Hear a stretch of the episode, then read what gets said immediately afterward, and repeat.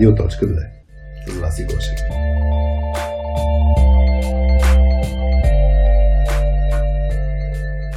Ще разгледаме различни реакции. Днес по-скоро фокус е върху стрес и тревожност. Но ако дадена ситуация е много извън наш, т.е. ние имаме много проблем с конфронтацията и изведнъж се впуснем в голям конфликт с всички от екипа, това е може би доста голяма стъпка. Когато нещо ми създава вътрешния дискомфорт Точно така, да. И виждам, че има нещо, тогава да не го, Отбягаш. да, Да. го отбягвам. Но наистина е важно да се свържем с нашето защо. Защо ни е важно. И неща, които съм си блъскала ума, как да ги измисля, как да ги направя, след това имат много по-ясно решение и си кажеш, а, ма то това, е, е това ще направя, нали? То, то е пред мен се едно решението. Въпрос е да, дали е реакция или осъзнат отговор. Това състояние на аз съм жертва, как да кажа, своето поведение по никакъв начин не го навързват с негативните си неща. И точно защото е дискомфортно, е хубаво да остана, за да мога да тренирам нови поведения. Това е Радио.2, подкастът, в който аз, Васи и Хари от Точка 2 ви срещаме с soft skills изследователи от IT света. За епизод 68 поканихме да ни гостува за втори път Вели Гетова, която е основател на Not Your Therapy и работи като психолог и перформанс коуч на тех лидери. Как се отразяват на екипа различните защитни реакции при стрес и кризи е темата, върху която директно се спряхме, след като Вели ни спомена, че има интереси по нея. А какво изследвахме в тази тема, ще чуете след малко. Преди това искам да благодарим на партньорите ни, които подкрепят проектите на Точка 2. Okado Technology и ST6. Екипите на Okado Technology създават високотехнологични продукти, чрез които трансформират сектора с онлайн търговия на хранителни стоки. За да се случи това, те се нуждаят и от силни екипи и за това насърчават членовете на екипите си да създават автономия за хората около тях, като споделят умения и информация. А ST6 са компанията, която най-лесно мога да опиша с тези две думи. Прозрачност и автономност във всеки аспект на уникалната им култура. Екипът им от високо квалифицирани консултанти и експерти в, соф... в софтуерното разработване се стреми да достига отлични резултати във всичко, което прави. Full Stack Development, DevOps Engineering и изграждане на софтуерни архитектури. А за финал благодарим и на нашите приятели от Launchi, които ни осигуряват комфортна среда за запис на подкаста ни. Тяхното професионално студио за събития на живо и онлайн. А сега, приятно слушане, радиоточки! Привет, радиоточки! А, вие сте с а, любимото си радио на точка 2, радио.2. 2. Аз съм Васи, а до мен са Хари Здрасти. и Велина Гетова. Здрасти, Вели! Здрасти! Много се радваме, че за втори път казваме а, добре дошла на Вели в подкаста ни. А, и ти си ни първия гост, с който записваме за втори път. Някой от нас, някой от нас записва. Някой от нас някой записва за първи път. Да, аз записвам за първи Само те питам, кое, кое е другото радио на, на точка 2, че каза любимото радио на точка 2. Любимото радио, радиото на точка 2. Ага, добре, защото... Е, изпуснала съм една, една радиото. а, не, имаме само едно единствено радио. В бъдеще ще видим. Може и телевизия, кой знае. Да искат Не, не, да... казвай, не казвай идеи, че само това, това А, ни липсва. разбрах, искаме да махаме от а, кошницата, не да слагаме. Добре. Да, да. Иначе има много идеи да, да стане подкаста видео и така нататък. Не дей пуска тая муха. Не, не, не пускам мухи. Не пускам. А, така да се със- съсредоточим върху а, темата, която ще изследваме днес с Вели. А, как, а, ци, така, различните защитни реакции при стрес или кризи и как се отразяват на динамиката в екипа. Много интересна и важна тема за а, ще си говорим за емоционално здраве, а, за твоята като цяло практика и това, което виждаш и ти, а, Вели, в а, компаниите, в които а, работиш и консултираш. А, да почнем от там, всъщност, защо, а, защо се спря на тази тема, защо ни я предложи и ние, когато ни я предложи, двамата с Хари бяхме, о, о, това ще бъде темата. А, защо и на теб а, ти е важна? Вас и на мен темата ми е доста важна, защото тя е, тя е много човешка тема. Всъщност това е тема, която всички от нас преживяваме по един или друг начин, колкото и да сме възвишени, да се самосъвършенстваме. всички имаме реакции и те са съвсем естествени реакции. Би казала, че нищо това, което ще си говорим днес не е а, неестествено или грешно или лошо или болно. Напротив, това са естествени наши реакции, поведения, начини на мислене, които може би на времето, когато са зародили, тук се базикахме преди да започнем през първите седем, да, те са имали много защитна, ясна функция, но често сега като възрастни не ни служат и сама по себе си аз видях как преживях всичко, което ни се случи последните две години. Не само работния стрес, това, което преживяваме всеки ден, но външни кризи, неща, които са извън нашия контрол, дори кризи в семейството, в световно-економически план.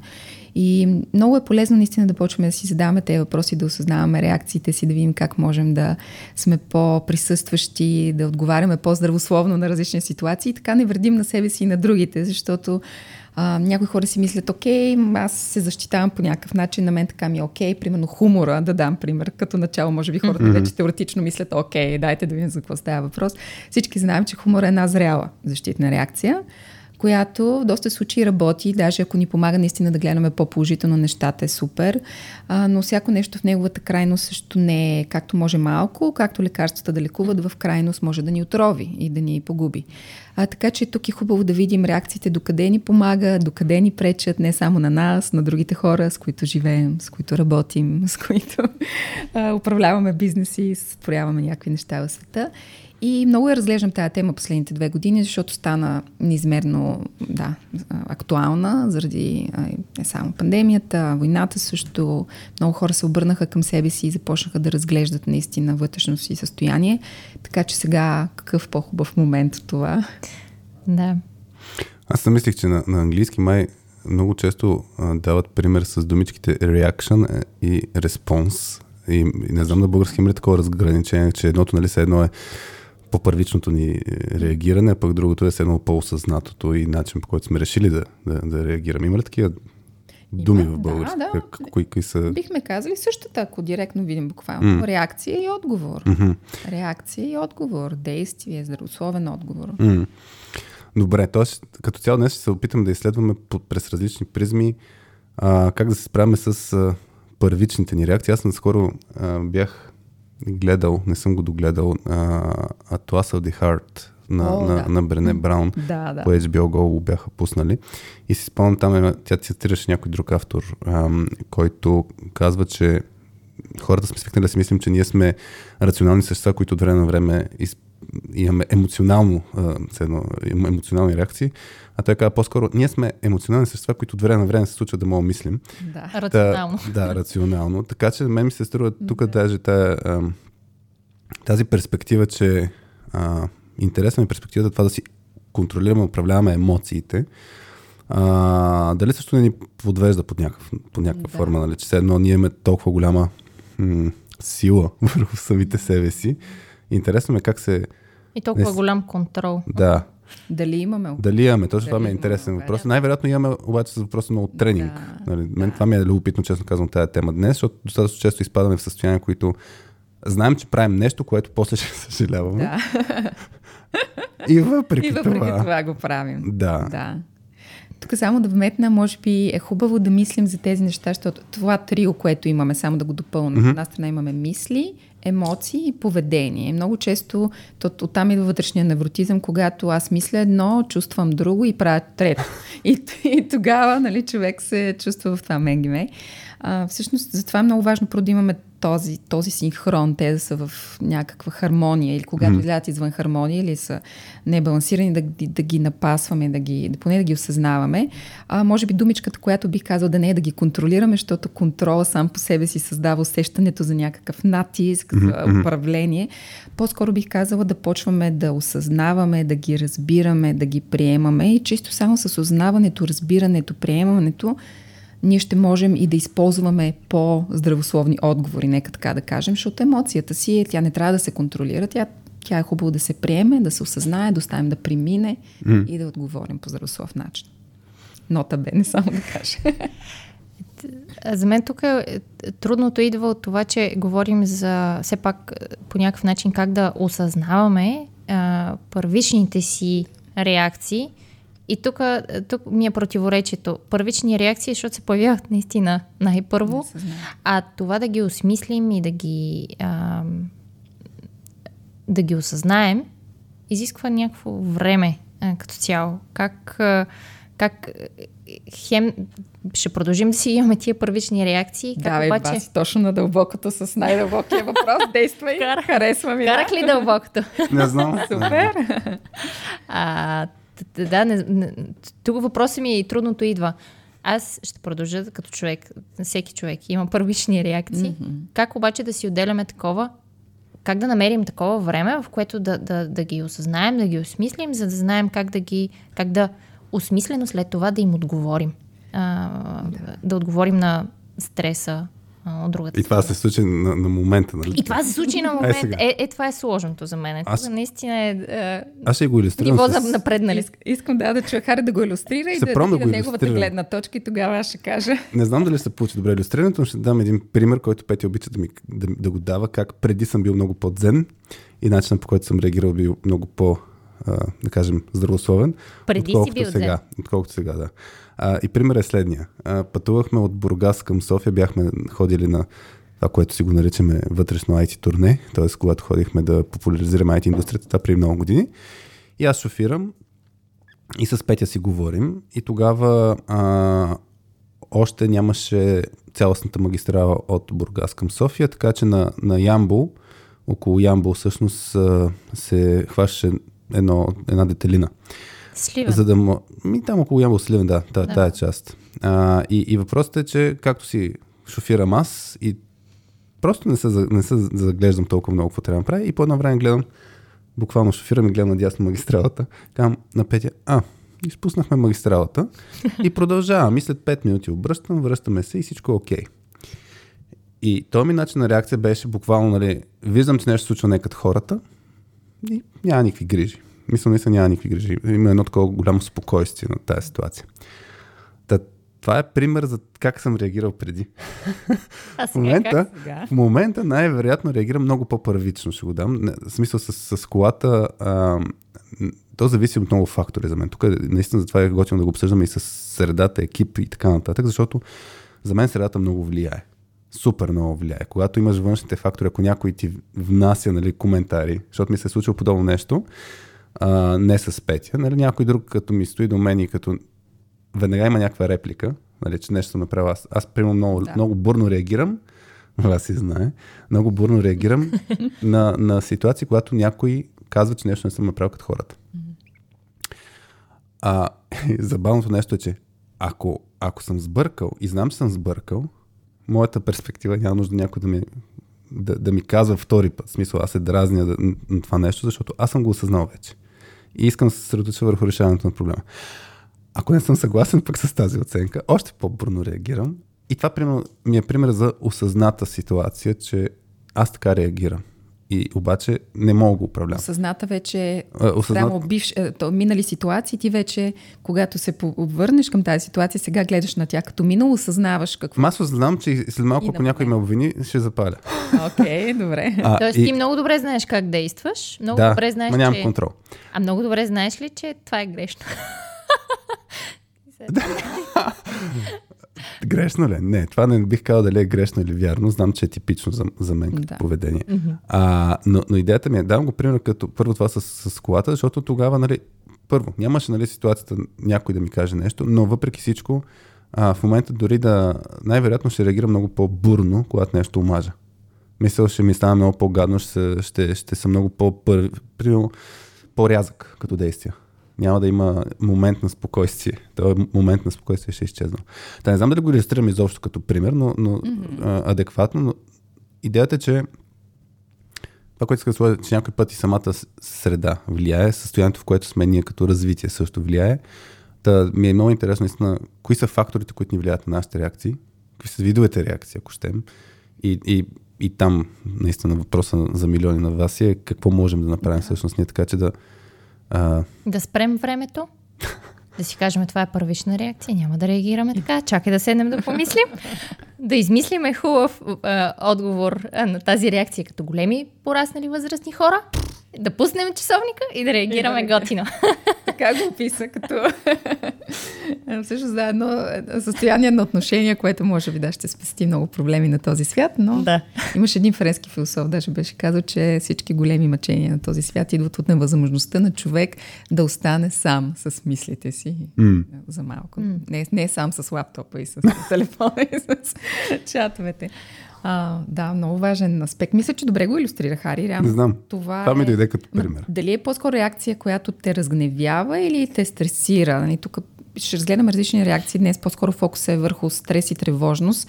А, трябва да, mm-hmm, да го mm-hmm. разясним, но подобно по-скоро... са реакциите са гняв, разочарование, фрустрация, ето ги емоциите сега. Даже първото упражнение може, което правим за емоционалната интелигентност. Mm. Знам, че имахте такива епизоди. Мисля, че даже беше с Диляна Домещева mm-hmm. за, за емоциите, да ги разпознаем в такава ситуация. Това е по-скоро, може би, било фрустрация. По- по-скоро, ако някой да ми търси отговорност, ще реагирам, да, с, с яд, с ярост, такъв тип емоция. Такъв. А, да, аз, аз лично за себе си на стрес много малко а, а, как да кажа, реагирам в стил... Не знам всъщност, а то, то, е, то стреса в крайна сметка е външен фактор. Или вътрешен фактор, но имам преди, но не е емоционален. Не е, да. Мисля, не знам правилно ли да кажа, че съм стресиран, защото имам чувство, че, че е друго чувството, Напротив, стреса е физиологична реакция в тялото. Да, ама то е реакция, нали така? Да, но то, то е биофизическа, биохимична реакция в самото тяло, която mm-hmm. включва а, функциите на мозъка, изпращах сигнали, тук мигдалата изпраща, тя реагира mm-hmm. веднага, просто някои неща припомням, които най-вероятно знаем сме чели, но винаги са ни скучни. Mm-hmm. Но да го изясним, да, усещането за стрес, това е физическо преживяване в нашето тяло, което е свързано с отделянето на хормони, знаем адреналин, кортизол, mm-hmm. нерадреналин. хипофизата действа, изпращаме всъщност сигнали от самия мозък. Ще дам един пример за, за, за стрес. Ай, го дам. чувстваме в тялото, да. Но как то пак ме... Аз дам един пример за стрес. Не знам, не е в работен контекст, но просто защото е пресен пример и ми е интересно да го разсъждавам. А, преди седмица и половина момче имаше планирана операция. А, беше казал. И, и отиваме, то беше в Пирогов, но планирано преди два месеца. И отиваме сутринта, чакаме да там известно време да ни, да ни приемат, влизаме вътре и почват да ни питат някакви стандартни въпроси от анестезиолога. И да, момент а, казват, ама тук ще не сте дали едикви си неща противоалергични. Ам, и ние и, не, не, не, знаем, че няма, нали, че трябва да се дава. И почват, има го елемента с обвиняването, но, но беше, как се случи днес. Е, това е нещо, което е промяна на плана, като, като казус, което те поставя в, в стрес, защото автоматично при мен е всичко, което сме планирали лични планове, работни планове, нали, комуникацията с това, какво ще се случи, нали, ако те ни казват не може да се случи следващите месеци, нали, т.е. почва да се въртят супер много казуси в главата и това е стресово състояние. Да. А в тялото си какво усещаш в този момент? Можеш ли да регистрираш? Еми, това е свито в стомаха, смисъл, примерно свиване на стомаха е едно от стомаха, нещата. Да. Но при мен има го елемент, сега не знам, а, какви други физиологични неща. На мен ми се свива Аз гърлото. Какво ти се, къде го се? А, свиване в гърлото. Да. Примерно, а... тотално, когато съм много ядосана, стресирана, фрустрирана, буквално толкова много ми станява гласа, че mm. направо го губя. В смисъл, все едно наистина някой те хваща за гърлото. Примерно при теб де се получи сега с почивката, с нямате самолетни билети. А, имахме да, да стресова ситуация при нас. А, трябваше да, да пътуваме до остров Родос в Гърция на почивка, семейна, с, а, с Бобчо, а, с Дани. Тримата отиваме с куфорите. Нямаме търпение за тази почивка от месеци наред. Само си говорим колко ще е яко. Отиваме на летището и първо полета не го изписват на, на екрана. не го изписват, не го изписват. Гледаме тъпо в екрана и стоим защо не ни изписват нашия полет, нали? Трябва да го обявяват вече на кой гейт и така нататък. Не сме се чекирали, защото онлайн чекинга също не работеше, което още от тогава имаше нещо. Нещо, нещо ще се случи. А, и гледаме екрана и тогава а, Дани, а, мъжът ми казва, добре, ясно е, че няма да летим днес. Трябва да го приемем. Но дай да видим всъщност каква е ситуацията, нали? Тръгнахме да обикаляме по разни гишета на летището и чак на третото гише там или четвъртото, жена, една от служителките каза, не, такъв полет няма, той е бил отменен още преди а, два месеца. И няма полет. И, и тогава какво почувства? Това ми е много интересно, нали, ако го анализирам. това е един от въпросите, които буквално, да все едно, то е все едно Обливате ли? тъваш в земята, не потъваш в земята, всичко, всичко Окей. ти идва по-нагоре, сякаш и аз буквално все едно потъвам, потъвам, потъвам, потъвам, потъвам надолу. И е, на мен винаги реакцията ми при такива ситуации е Оф, защо се на мен? А, защо сега? Какво обърках? И винаги, А, винаги си хвърлям супер вината върху, го- Аха, Ня, върху ня, ня, себе някой, си. друг, Да. някой е не върху себе си винаги Върху си теб. хвърлям вината. И то е безумно, защото в ситуацията Да. нямаше всъщност виновен, понеже е, не сме получили така или иначе информация за отменен полет. Да. Дани, който беше, той беше закупил билетите, провери цялата си почта, така нямаме информация за отменен на полета. И всъщност аз започнах да се обвинявам. Защо? Защото предишната вечер, когато онлайн чекинга не работеше, мен ми хванах там някаква червена лампичка. Тук може да има нещо с полета. Обаче не, не бях достатъчно... А Дани беше... Не бе, споко, те, тая компания по принцип не има работи онлайн чекинг. Аз имам опит с нея. Не има работи. Аз ме казах, обаче... Не, тук, тук явно има нещо с този полет. Не, не, бе, спокойно, успокой се, всичко ще е наред, утре ще отидем, ще се чекираме на летището. И аз, когато се случи, в крайна сметка няма полет, започнах се обвинявам. Ето, имах тая интуиция още от предния ден, защо, защо не го лових и защо ще... Въпреки, че нямаше да промени много нещата, де факто. А какво би променило ето тук веднага? Даже може да се запиташ, окей, сега осъзнавайки е тая реакция, как ми помогна това, че се самообвинях на момента? Абсолютно Без- по никакъв Платна начин. сесия с Велигието. Абсолютно. Не, бе, шегувам се, не, аз, аз се радвам. колкото мога. Аз се радвам Сега ще ви дам примери от моето. Аз имам още такива примери. да. Аз Абсолютно по никакъв начин не ми помогна. В крайна сметка, абсолютно по никакъв начин. А започнах дори аз да изнервям Дани, който е Аха. супер хладнокръвен в такива ситуации. Започнах, той се изнервя на мен, защото аз, аз се разплаках супер емоционално на летището. Как може такова сега, няма да летиме, та почивка, колко я планирахме, колко ще, ще да бъде яко и така нататък. Защо се е на нас? А, много тъпо и се разплаха и той както беше супер хладнокръвен, в един момент почна да ми се изнервя на мен, защото мен трябваше да почне да успокоява, М. вместо да мисли как да оправим нещата. В един момент каза, спокойно сега, ня... това вика не е решението да седнеш да плачеш. Отиваме вкъщи, сядаме пред един компютър и ще видим Много ми е интересно, ако ти каже не е решението да седнеш плачеш, ако ти тръгнеш да, да, да, да, да се ядосваш на такъв тип реплика, защото за мен в тези Аз си ситуации... ядосвам. Аз си ядосвам винаги на такъв тип, на такъв тип реплики. Да, и, и аз съм казала, ма тогава какво е твоето решение? Да отидем вкъщи, да седнем пред компютъра, да видим за други полети и да го измислим. А, и почвам да му се, нали, почвам да му се ядосвам и, и, и на него. Обикновено после аз много се затварям в себе. Окей. Значи Почвам да обмислям. след това през яд, евентуално и след това пре- през затваряне. Аз, Пред затваряне. Как се движи? аз прескачам вината много бързо. Е, аз съм много, много винаги аз съм виновна. Всичко почвам да си търся как можех аз да, да, не, Да да не се правиш, стига да. до, тия, до такава ситуация. После се затварям и в момента, в който се затворя, почвам да обмислям вече разумно. И си казвам, Окей. Тук Дани наистина прав е, трябва да помислим наистина как да... И, и почнах тогава да давам някакви супер крейзи неща, като от сорт. Гледам таблото, виждам, че има полет до Барселона. и оказвам, искаш ли да летим до Барселона? И той е, Ма как ще летим до Барселона? Ние там нямаме нищо. Как, как ще спим? Ние сме с дете. Вика, дай по-добре да измислим как да си стигнем до остров Родос, където вече имаме а, букнато Airbnb. И аз така, хубаво, добре, ама има все пак полети до някакви други дестинации. Той, не, не, не, дай да мислим разумно, нали? Минах и през тези крейзи неща, седнах наистина разумно и, и, и така всъщност той тогава успя, нали, успя да намери Да, всъщност. да тогава беше късмета, подход. че успя, успя да намери билети в същия ден. И не бяха супер скъпи, т.е. да си дадеме една заплата. И всъщност оправихме нещата и летяхме. Супер. Колко време отне цялата тази ситуация? Чисто за себе си в трансформацията и прехода ти през различни А, аз си мисля, че до вечерта ми беше смотано Да. а, настроението. Буквално е, ние летяхме, трябваше да пренощуваме на, в, на летището в Атина. Още тогава ми беше смотано. А, въпреки, че Дани вече беше супер, нали, е, все пак летиме, нали, такова ще си стигнем. Ми беше все още тъпо едно такова, защото гати тъпата ситуация, нали, да ти Да. отменят полета и ти да не разбереш за него и то за почивка, нали, ти си се приготвил с някакви готини такива емоции и даже имах чувство в, тогава в момента, че през цялата ми почивка ще ми бъде гадно настроението. И още повече се, нали, си казах, сега тук трябва аз да реагирам някакси, че да спра да се чувствам така гадно.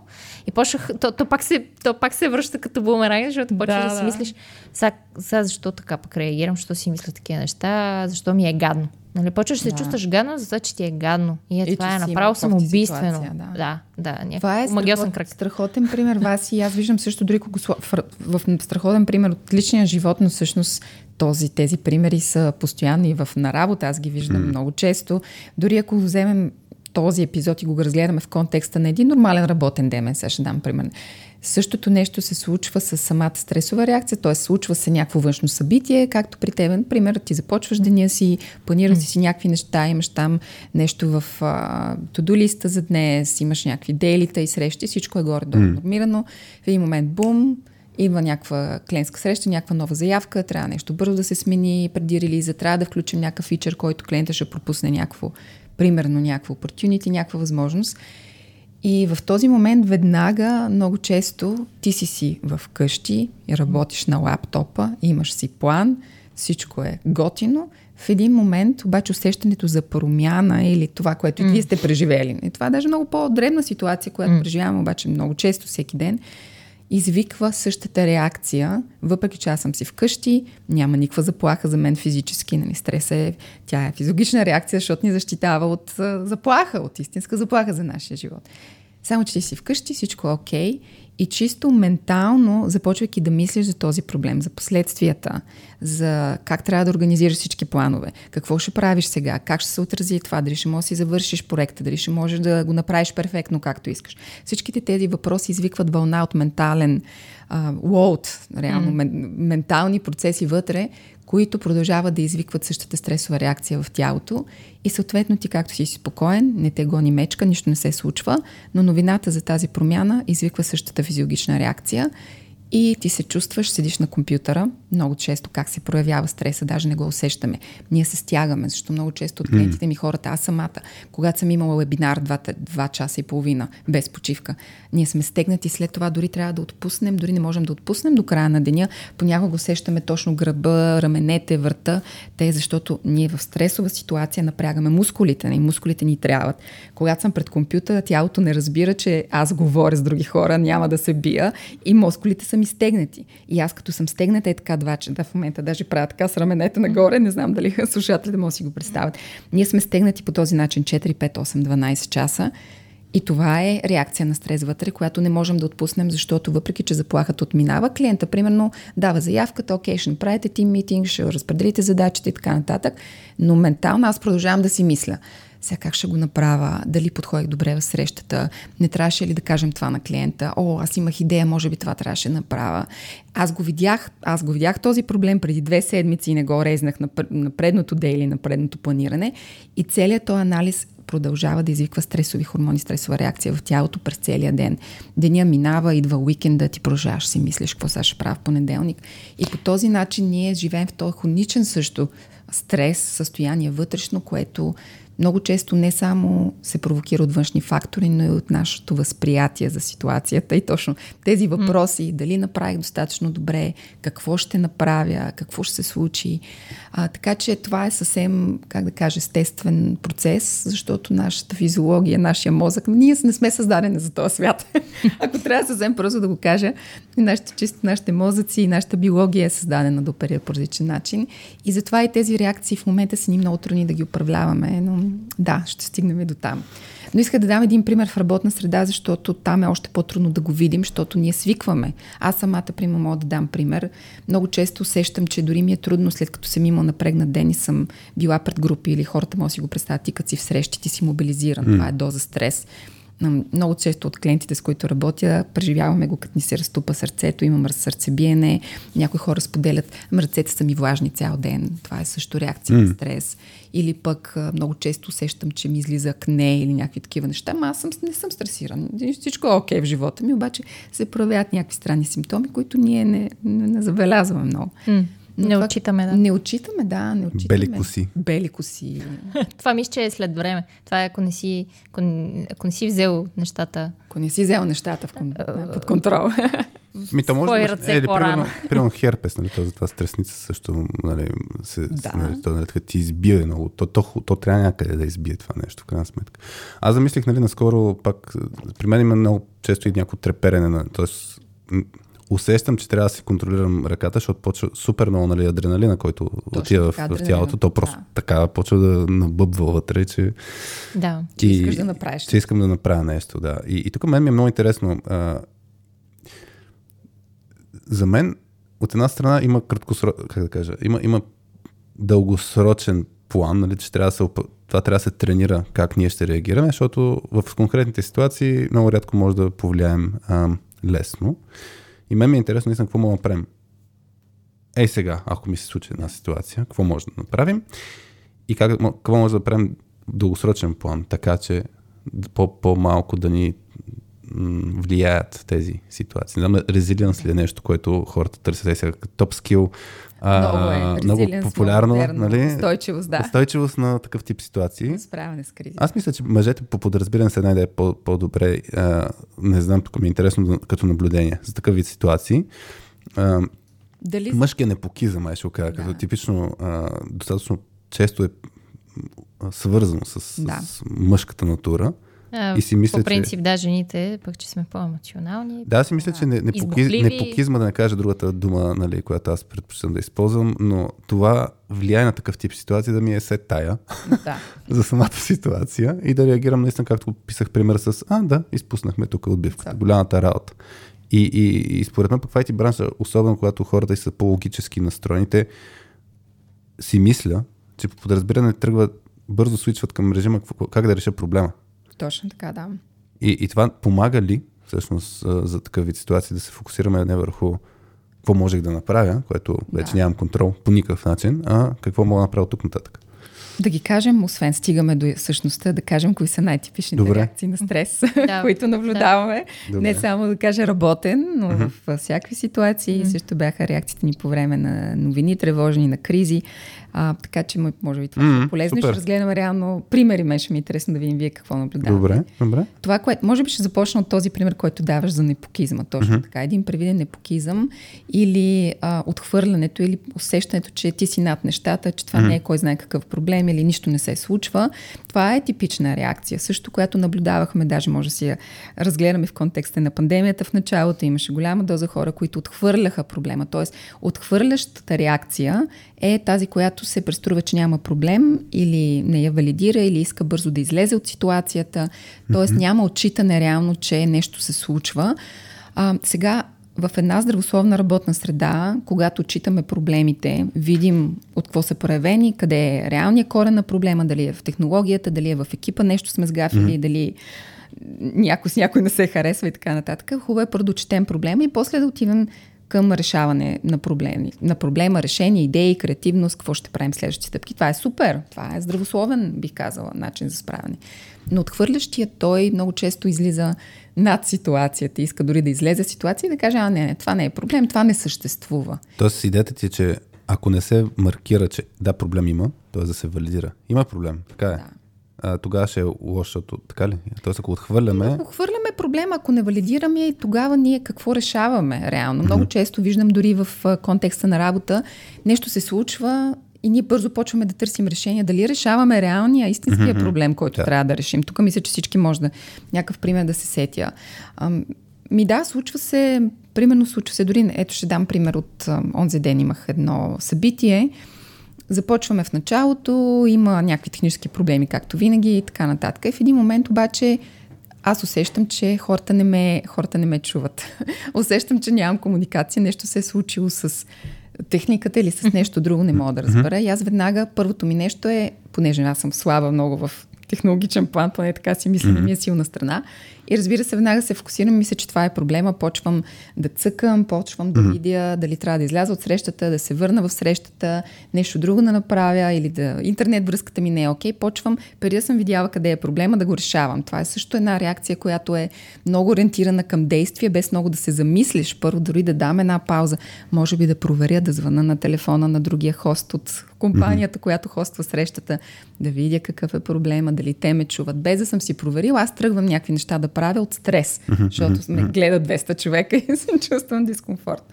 После какво се оказа? Всъщност не е в мен проблема. Оказа се, че временно а, дамата, която беше ко-хост с мен на срещата, това на всички ни се струва, просто не е, в един момент е променила функциите и а, ми е дала да не, да не съм, не съм хост. В смисъл, mm-hmm. сменила ми е функциите от хост към партисипант mm-hmm. и автоматично съм се мютнала по някакъв начин, аз не ги чувам. И съответно аз преживях някакъв вътрешен, мога да кажа, срив в рамките на 2-3 минути. И ако си бях проверила реалността, ако бях първо попитала не или да извънна или да видя реално какво се случва, можеше по-бързо да намерим дреб, дребната ситуация. Която... Но това е да. е много дребен пример. Такива неща, които ни се случват, но все пак те ни дигат адреналина. Ме ми се качи адреналина много. Пламна ми главата, разтреперах си аз малко усещането, че има заплаха в тази ситуация. Добре, какво трябва да направим, като не седим на адреналина? Така, е, стигаме до там. Та това е отхвърлящи. Uh-huh. Може би това, което дах за пример, е наистина несъзнаване за невъзможно да остане в ситуация да видим какъв е проблема, бързаме към реакция. Да. А да се върна, да, на отхвърлящия. Какво може да направи отхвърлящия? Отхвърлящия в тази ситуация той много често бяга от чувствата. Той бяга да остане от ситуацията. Защото за него, ако остане и види истинския проблем, е прекалено страшно. И всъщност за него, като защитен механизъм, е много по-добре да се преструва, че няма проблем, отколкото да се изправи пред него. Така че ние, ако виждаме, че излизаме, тук даже се сещам един пример, който вие може да разкажете хора, които излизат от ситуации. Mm-hmm. За, за, в обучение, не знам дали ви се е случва, mm-hmm. вие разказахте такава ситуация. Е хубаво човек да може да остане в нея, да си вземе въздух и да се изправи пред страховете си. Това е което ни подсказва тази ситуация. Защото бягането от проблемите знаем, че не ги решава дългосрочен план а излизането от опит или от ситуация не ни дава възможност. Тоест, ако аз някаква ситуация ме стресира, примерно да дам.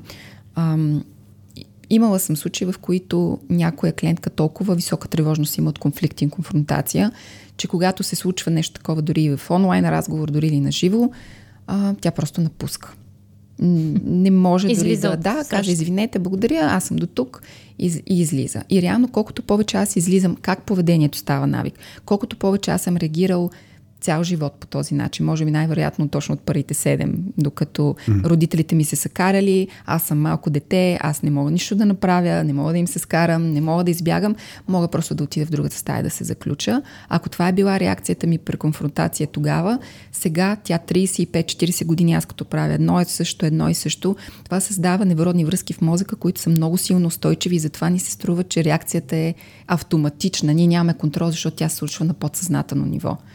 И в тази ситуация, тази дама, ако продължава да излиза от тези ситуации или да ги избягва, т.е. тя казва, окей, добре, ще почна да работя, ама не в конфронтация. Пак като дойде конфронтация, аз се избягвам. Това продължава, как да кажа, confirmation bias. Т.е. ние mm-hmm. продължаваме. Ето, отново аз не можах да се справя, излизам от ситуация. Единственият начин да почнем да създаваме тези нови невронни връзки в мозъка, взаимоотношения и начин на поведение е да влизаме в тези ситуации, въпреки дискомфорт.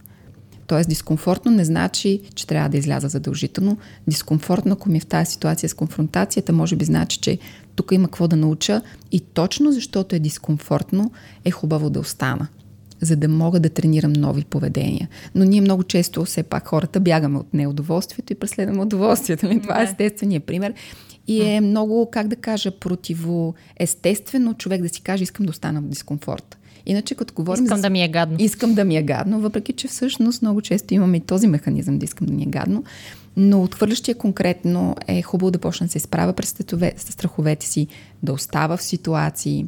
Даже за него ще е много полезно да упражнява смяна на гледната точка, любопитство към другите хора. Mm-hmm. Ако, примерно, аз казвам, че в екипа има еди си какъв проблем, примерно не работи, кое беше напоследък сега, беше един проблем – мен някакъв, някаква част от процеса не работи. И всички останали казват, не, това си работи, няма никакъв проблем, аз не го виждам като проблем, аз не сред, не ме забавя това нещо. Нали, един човек сам по себе си не може да, как да кажа, не може да знае цялата истина. Е хубаво, ако ти единствено отхвърляш съществуването на проблема, да кажеш, окей, я да видя, разкажи ми малко ти как го преживя, я да видя твоята гледна точка и чисто с любопитство да успея поне да чуя другите. Това било предостатъчно, дори да не съм готов да я приема. Да съм отворен, поне да я чуя, например, вместо да я отхвърлям и да избягвам. Не знам дали сте имали вие такива примери, да сте наблюдавали отхвърлящия, който излиза от ситуации, преструва се, че няма проблем. С пандемията в началото видяхме, това са хората, които, а, няма вирус, няма нищо такова, всичко е в главите ни. Да, много пъти се говореше, че до, до България няма да стигне този вирус. Няма да стигне. А, аз лично също бях в някакъв такъв режим в началото, защото когато се говореше Даже съвсем, съвсем в началото, аз си помням една много ясна ситуация по време на, на започването на, на COVID, изобщо появяването на COVID, беше, ние пътуваме с едни приятели в колата и една приятелка казва, абе аз четах една и много тревожни новини за някакъв вирус в Китай, който убива хора и така нататък. И ние с Дани двамата бяхме, а, това е някъде много далече, нали? Какво е това, нали? То вируси и болести има всякакви. После започнаха да се чуват и, и други страни, и света. И, в България все още нямаше случаи. Ние бяхме, а, то до България няма да, да, да стигне. Даже си тогава всъщност си резервирахме и си букнахме едно пътуване до Куба, което е, беше дълго пътуване и, и което в някакъв момент, вече наближавайки датата за пътуването, вече имаше случаи в България, но бяха много малко. И, и нали, такива ни, някакви хора ни казаха, ма, вие сигурни ли сте сега пътувате? И, О, да бе, то няма никакъв проблем. Нали? И е така, отбягване, отбягване, отбягване на, на проблема. А, аз лично може би в някакви ситуации съм била да, в, в такъв режим и, и, и лично, може би и работно. И, и тук проблема е, че когато човек се усети, че има някакъв дискомфорт и решава да избяга, го, го, аз поне, го правя с мисълта, точно защита. Не искам да продължавам да ми е дискомфортно, защото точно може да ми причини още по-голям стрес, още по- повече, ам, още повече някакви негативни, ще има още по-голямо негативно влияние върху мен. Mm-hmm. И аз опитвам да се спася, да като избягам от, от това. И е, тази мисъл всъщност е много много за мен силно зациментирана да. в, в съзнанието на човек. А, аз, аз го правя за себе си, няма да участвам в конфликта или в а, проблема, няма да се намесвам, защото това ще ми причини още по-голямо някакво увреждане на мен самата. Е това преборване на това и, мислене. Да. Как, и тук е, е добре трудно. точно да се запитаме наистина ли аз в момента съм възрастен зрял човек, който се справя води екипи, изкарва хубави пари, има семейство, постига някакви неща, има таланти, качестви неща. Защото много често в тази ситуация, пак казвам, защитната реакция, ние много често не реагираме на това, което е. Ние реагираме на нещо, което се е случило много давна. И тогава ние наистина не можем да умрем, ако сме в тази ситуация. Проблема е, че тук и сега ние много често в ситуациите, които ни се случват, наистина има живота застрашаващи ситуации, но в повечето ежедневни стресови ситуации, които ни се случват, живота ни не е застрашен. И е хубаво тогава да си кажем, аз наистина ли, какво толкова лошо се случи в тази ситуация? Да имаме вяра в себе си, че можем да оставаме в тези трудни ситуации, страховете и че можем да преживеем дискомфорт. Нали, какъв, какъв възрастен зрял човек с возле? Аз съм, ако постоянно бягвам от дискомфорт. Mm-hmm. Моето умение е да оставам да се доверя на тялото си, да, да се доверя на моята устойчивост, да преживея, нека да си позволя да преживея тази емоция. Тук отново от емоционалната интелигентност знаем, че дори само умението да назовем, да признаем емоцията и да й обърнем внимание, ако си поемем въздух дълбоко, ако отидем на разходка или дори пишем, тук мога да дам за отхвърлящи, е много важно, ако ситуация вижда, че иска да излезе, може да си отвори телефон или в тетрадката просто да почне да пише в момента това, което е вътре, ни помага тази емоция да я смелим, да я преживеем по един по-здравословен начин, тя да премине, защото емоцията ще премине през нас.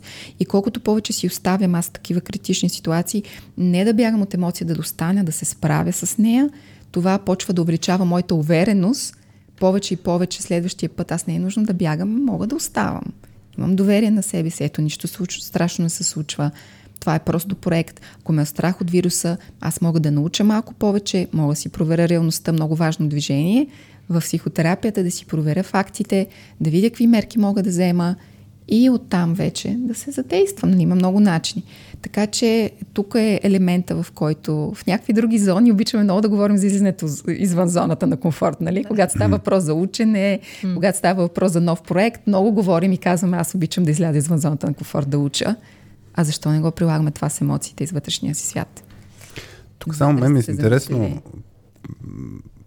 Интересно, обаче тук е един елемент, който говорим, вели ти кажеш да, че хората нали, не трябва да избягват. Тези, от, които бягат от такъв тип ситуации, че не трябва да, че е по-хубаво да се конфронтират. И само искам да фана този пример с ще, ще го хвана за короната, въпреки че мен ми е много интересно да хванем елемента с конфронтациите на ниво екип, защото според мен това е една от най-големите болки на, на екипите, Да. че Да. различните начини, по които се справят с а, различни гледни точки и конфликтни ситуации, щупва супер много средата. А, но, но елемента на едно е да ти е сет тая за този вирус. Ще го фана този пример. Нали? Вас ти като ми го разказваш, мен ми звучи, че просто си смятал, че това изобщо не е проблем. Изобщо Не е няма- заплаха. не е Да. заплаха. Тоест не е да е имало, примерно, притеснението опа, тук може да стане нещо и аз избягвам от тази ситуация да не, да не мисля, спрямо аз не смятам, че това е проблем, защото замислям се аз, че ако пък обръщаме внимание на всичко, което ни се случва, това малко ще се побъркаме. Тоест има една цетка, един филтър, който така, те са проблеми, които ми е все те, даже за мен не са проблеми, и тези, които вече ми създават някакво, някакъв вътрешен дискомфорт, доколкото разбирам, идеята ти е, когато нещо ми създава вътрешния дискомфорт Точно така, да. и виждам, че има нещо, тогава да не го, да Отбягаш. го Да. отбягвам. Да. Да, а не просто всичко, Да. което се случва, някой казва, че има някакъв проблем, защото мен ми стори, нали, Да, аз не знам, този пример най-вероятно в даден момент си усетила вече, че е проблем. Чак да, в някакъв... Но в началото, според да. мен, не е било, ако в колата приятелите така има тук един вирус, е, няма, няма нужда чак тогава почна да се притеснява, защото пък за мен М. има хора, Които които притесняват за всичко. точно така, Да. И, и тогава си създават сами стреса. Даже си спомням едно телевизио, не си спомням в момента как се казваше, но дет беше а, една дама, която занимаваше с стрес, която казваше, че а, постоянно е съветвала лекар, мисля, че беше а, в здравеопазването беше, нали, че съветвала хората да не си създават стрес, а, че трябва по-внимателно, защото стреса нали, а, води до много лоши неща, смърт, тем подобни. И после нали, осъзнава, че това да говориш, че стреса А води до това нещо. Да. Да. Хели Магонигъл. И тя беше, нали, в момента, в който Да. знах, че това, че казвам на хората, че стреса води до такива неща и Те още повече се Да, стресират. да, че това всъщност води до, до, до, Да. до стреса. Да, та ясно ми е- разграничаване, точно така. Нали, когато имаме реална стресова ситуация в нашия живот, сега не мога да се Да. притеснявам, че в принцип мога да съм загрижена за природата, но в момента, ако даден вид птици Изчезва. изчезват в другия полюс на света и, и това ме стресира на ежедневна база, ако мога да направя нещо mm-hmm. супер, ако не мога, нали, Да. проблеми, които наистина излизат в нашия живот на ежедневна база. Да, защото и сега тук ми е интересен момента с... А, ще, ще дам един пример. А, преди да почнем записа си го обсъдихме просто накратко. Имахме ситуация, в която... Даже два примера ще дам. Един вас, ако си окей с теб, ще от миналата седмица. Но един пример беше а, с един човек от, от обучение, тъй като по време на обучение ние ние създаваме този дискомфорт. Едно от нещата е да правим симулации, което означава, че каквото си направи екипа, това, това ще се случи. Разбира се, ние сме там да фасилитираме процеса, за да може, ако стане много стресово или много лошо или така нататък, да може да ние да, да подпомогнем да не, стане, да не се изпочупят хората, въпреки че нали, симулации. Та имаш една ситуация, в която хората така се даваха обратна връзка по време на обучението, екипно обучение, а, така си търсиха отговорност, така че на, на един човек му стана супер гадно. А, и то си лечеше.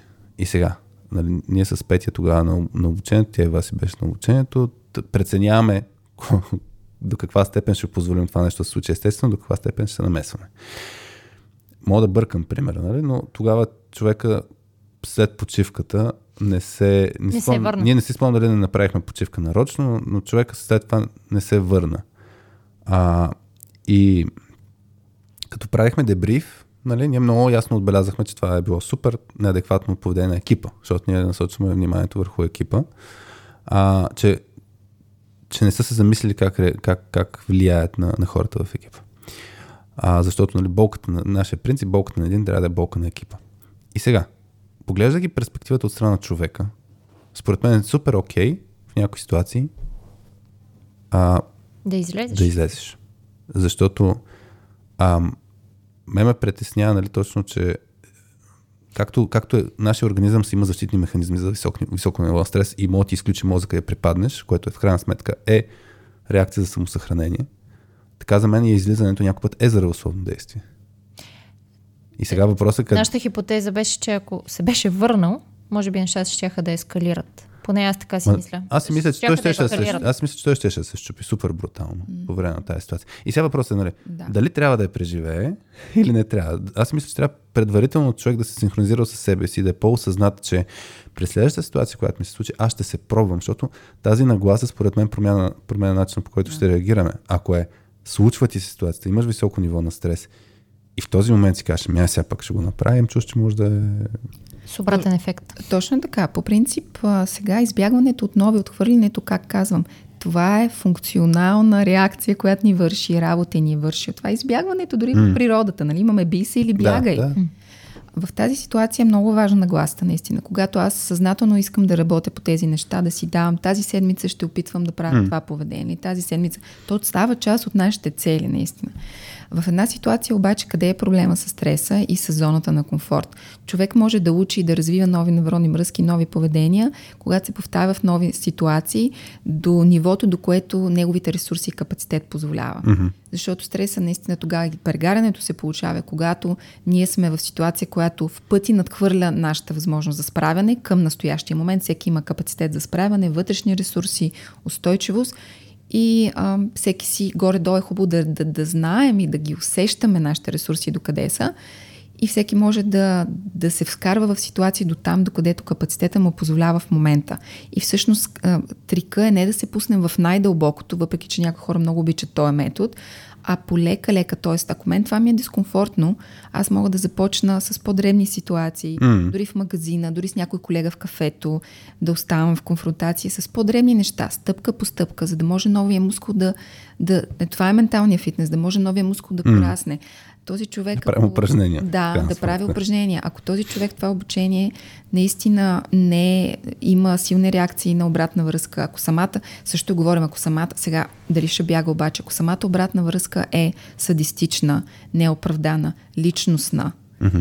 и не е здравословна сама, сама по себе си, тогава е хубаво да преценяме реалността и да видим кое е най-адекватно. Или да се конфронтираме, ако не искам, аз мога да реша, че та- този садизъм не искам да го преживявам. Мгм, мгм. Говоря за здрава конфронтация, която идва от среща, когато някой ми каза просто този фичър не е окей, или тази презентация, която направи е зле, или ти конкретно в тези ситуации твоето поведение не беше окей и се отразява. Говорим за здравата конфронтация. Но когато той при кучетата, като видим реално, кучето е много съответно. Нашата реакция е хубаво да е съответна.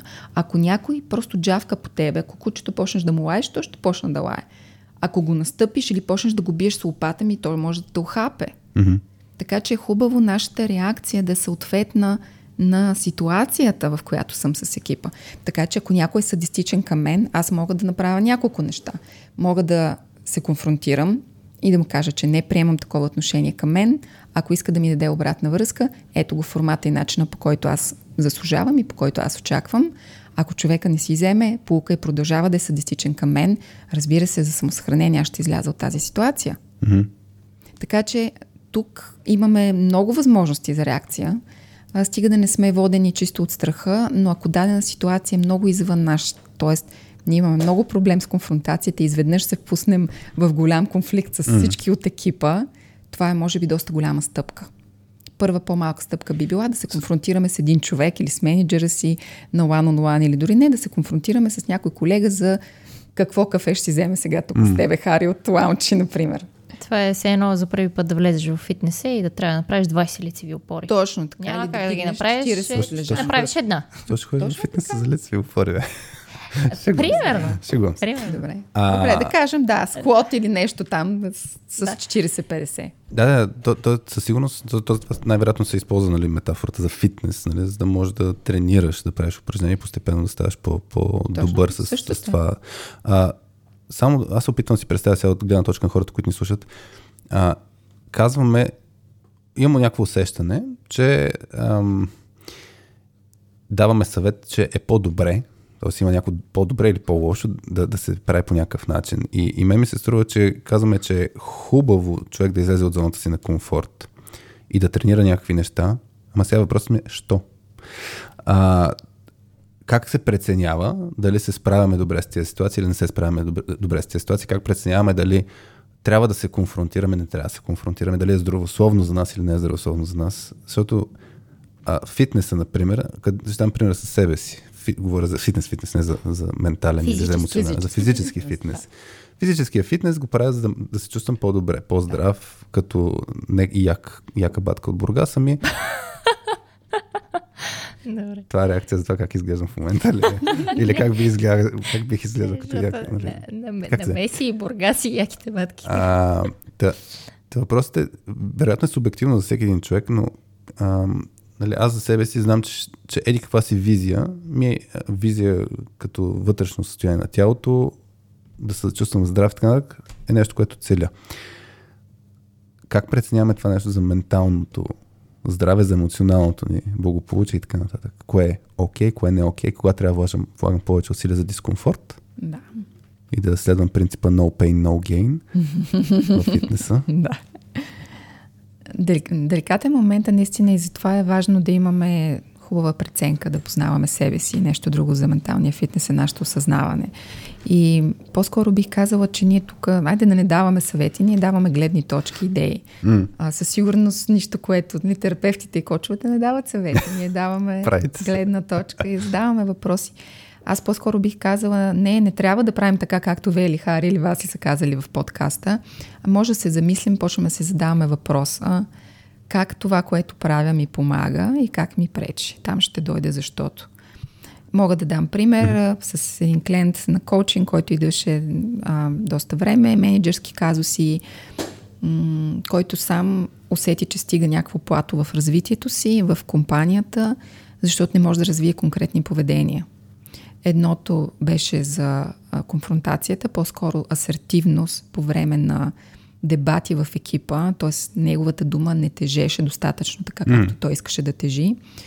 А, второ, уменията за нетворкинг, за да може този човек, engineering менеджер е, да може той да има повече въздействие цялостно върху визията на компания за продукта, бъдещи технологии, R&D и така нататък. На него му беше важно неговата дума да влияе извън екипа и да се чува. А, той също изключително, бих казал, много проницателен човек, страхотни умения. Не мога да преценя техническите му знания, но си mm-hmm. беше експерт в, в сферата. Съответно, нямаше все още това влияние на по-големи срещи с външни стейхол, заинтересовани страни стейхолдери. Казвай стейкхолдър, няма греши. Може ли, да. Но, ето, съзнавам се за това в момента. А, така че той беше си живял доста време в един момент, в който иска да развива кариерата си на следващото ниво, той почва да разбира, че тези поведения са важни. Доскоро не са му били важни, когато mm-hmm. той си е работил, имал е комфорта на екипа му, начините прави това, което правил 5 години, работи по някакъв продукт, който са го развирали доста време. Да, има такива, аз се помня. Има такива компании, които имаш един продукт, който е развиван от 12 години, мисля, че беше. А, така че при него всъщност имаше ясната нужда, че той иска промяна в кариерен план, mm-hmm. усеща, че може повече, иска да може да даде повече на организацията и усеща, че стагнира, че стои на едно място и ударил плато. И тогава ги разгледахме тези поведения, защо избягва трудни ситуации, защо не може да си тежи на мястото, когато стане много разгорещена дискусия. Напечено. Напечено, да. Когато особено се сблъска с други силни авторитети, други mm. силни технически лица. Архитекта в екипа, който има много силно мнение. Mm. И в тези моменти той осъзнава, че е хубаво да развие нови поведения и нови реакции, за да получи това, което иска. Но наистина е важно да се свържем с нашето защо. Mm-hmm. Защо ни е важно? Защото ако не усещаме смисъл и мотивацията и също да си представим как би се променил, може сега всички направим едно упражнение, да си представим нещо, което ни е трудно, което винаги ни носи дискомфорт. Ако реагираме често, като подсказвам второто най-често поведение, което наблюдаваме, е реакцията на жертвата. Когато се преживявам цял живот като жертва и постоянно всичко на мене ми се случва, как така, какво можах да направя, ама аз съм виновен, ама другия е виновен. Нали, може да си представим какъв би бил за нас живота ни на работа, ако ние имахме повече власт. Си мислим, че имаме повече, да кажем, не власт в буквалния смисъл, но повече скоп за действие. Какъв би бил за нас, какъв би бил живота извън работа, какъв би бил, как, как биха изглеждали за отношенията ми, какъв живот мога да имам, ако аз имам повече контрол, ако аз не съм жертва на обстоятелствата, ако аз мога да казвам това, което искам да казвам, ако аз мога да отказвам това, което не искам. Mm-hmm. Така че е хубаво да можем да визуализираме как би изглеждал живота ни, кариерата ни, взаимоотношенията ни на работа, дори проекта, за да можем да почувстваме, да видим това, което искаме, дали наистина е това, което искаме и да се свържеме с това, защо. Защото проблема е много често и тук изхождам от себе си. Имах едно обучение преди две седмици в една компания, като говорим за стреса, давам им реакциите, разглеждаме какво можем да направим и тогава всъщност накрая на момче дойде и каза, а какво правим, ако ние просто обичаме и искаме да ни е гадно? а не искаме да... Не. Не, Тоест, обичаме да, да. Да, да, да сме стресирани, така ли? Обичаме да сме стресирани, не. обичаме да сме жертви, обичаме да ни е гадно. Защото целият контекст, тук мисля, че имаме едно, как да кажа, една не хипотеза ми предпоставка на този разговор. Тук си говорим за нас, здравите хора, които наистина искаме да ни е добре в този живот. Защото ако искаме да ни е трудно и ако искаме да се мъчим и да ни, е, да ни боли, не тук по-скоро бих, бих посъветвала човека наистина да потърси психотерапия, да поработи по себе си, да види какво mm. може да направи, ако обичаме да ни е гадно, в повечето случаи. Така че това да обичаме да ни е гадно не е в смисъл да излезем извън зоната на комфорта ми, а, да живеем по този начин. То си има и вторична полза, за което мога да проговоря. На този, който ма се е гадно в екипа, нали знаем, има мрънкачите. Дай да видим жертвата, например. Това, което малко mm. засягаме понякога, човек може да има, вие дахте един пример, окей, някакъв човек имал лична криза в семейството, споделя в екипа, че му е трудно, че няма да се справя задачите. Тук, разбира се, екипа започва да е съпричастен, да поема повече задачи, mm. да се разпределя, да, са, да го изслушват, да му изпращат стати, да го чува менеджера през уикенда и много други неща започват да се правят за този човек, но това продължава месец, два, три, четири година. Нали? колко време е това поведение. Този човек продължава да мрънка, продължава да е се невинен, да му е се. И всъщност, тук си забравих мисълта с този пример. Ами тук, че има вторично нещо, така, че... Вторичната полза, да, да. Точно така. И много често вторичната портва, полза на жертвата реакция е начин да привлека вниманието си mm-hmm. към себе си. По един мрънкащ начин а не да се изправя, да кажа това, което искам да се заявя. Ами по този начин вторично аз манипулирам и получавам някакви ползи, които ми се дават просто от съжаление. Аз, аз тук си мисля, че някой път не е осъзнато обаче. Тоест, е, хората, които са в това, е, това състояние на аз съм жертва, не навързват ам, как да кажа, своето поведение по никакъв начин не го навързват с негативните си неща, които се случват. Нали? Да. И, и, и съответно тази стъпка на осъзнаване е много трудно да, да я прекрачи. Тоест, ако ги питаш в момента, харесва ли ти как се случват нещата, отговорът ще не, не ми харесват как се случват нещата, но няма, според мен, достатъчно често няма връзката между ми, това, което правиш, води до да. това да се случват негативни нещата. И е тази осъзнатост някой път ми се струва, че е много трудно да се а, пречупи. Тоест, искам да кажа, че за такъв тип поведения, м- човека не е като в графата, която казахме преди малко, мен ми харесва да ми е гадно. Той иска да му е готино. Добре. Той иска да му е готино. Добре. Но същевременно не навързва конкретните си действия с резултата, който е не да, да не му е готино.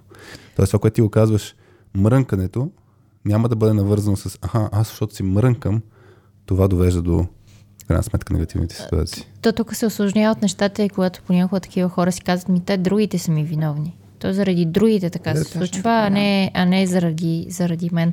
Ей, това осъзнаване, да разбереш, че не, не винаги другите са ти виновни, а можеш и ти нещо да промениш, а, е много сложно. А, понеже това да обвиняваш другите и да кажеш, ма то, това ми се случват такива гадни неща, а заради другите, заради тази ситуация, заради проекта, заради шефа ми, заради колегата, заради еди си, който винаги, винаги мога да намериш някой, да, това е някой виновен. Това си, да, точно това е типична, типична реакция, реакция на жертва. Да. Да. да. Само една нота бене, като казвам жертва, избягващи. Аз съм измислила да измена, които са разпознаващи. Това не са личностни характеристики. Това не значи, че аз съм такъв като личност. Това е просто название за моето поведение. Реакция. Да, реакция, да. Така по-лесно се разпознава, но това не значи, че аз съм такъв като личност. Mm. Само да го отбележа. Как можем да, да осъзнаем всъщност как се случва това? А, или ако видим, че човек в екипа ни действа по този да. начин, който е много увреждащ а, за екипа, той да повтаря постоянно, че някой друг му е виновен. Как, как можем да, да му отворим да. очите или, или не знам, как, как изобщо преминава това преосъзнаване.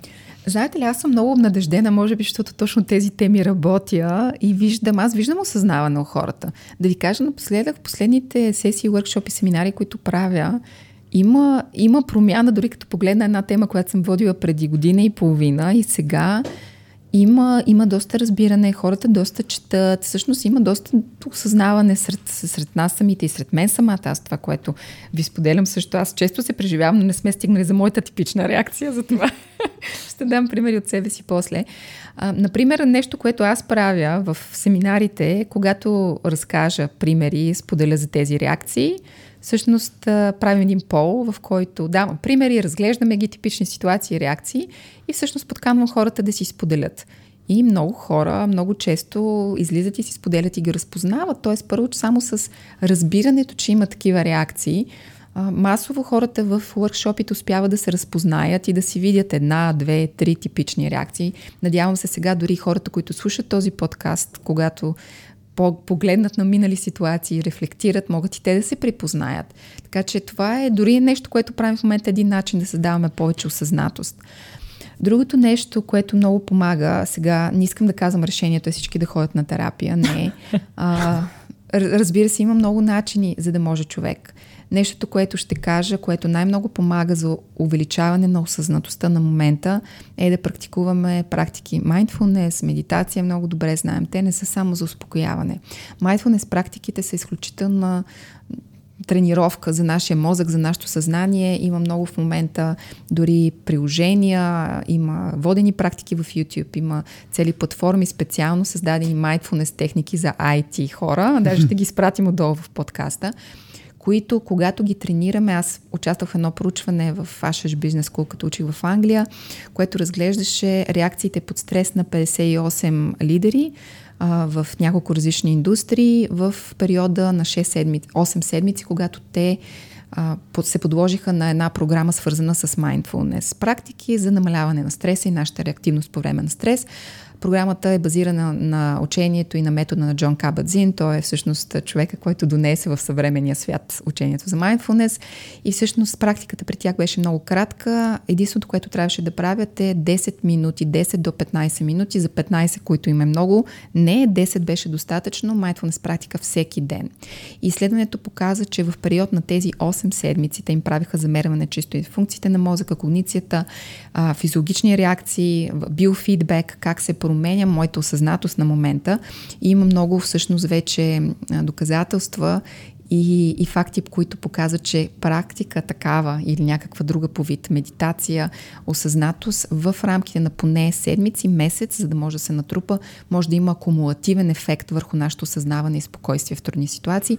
При тези конкретно менеджери имаше наистина поважаване в показателите тяхната устойчивост и осъзнатост по време на стрес и управление на емоциите.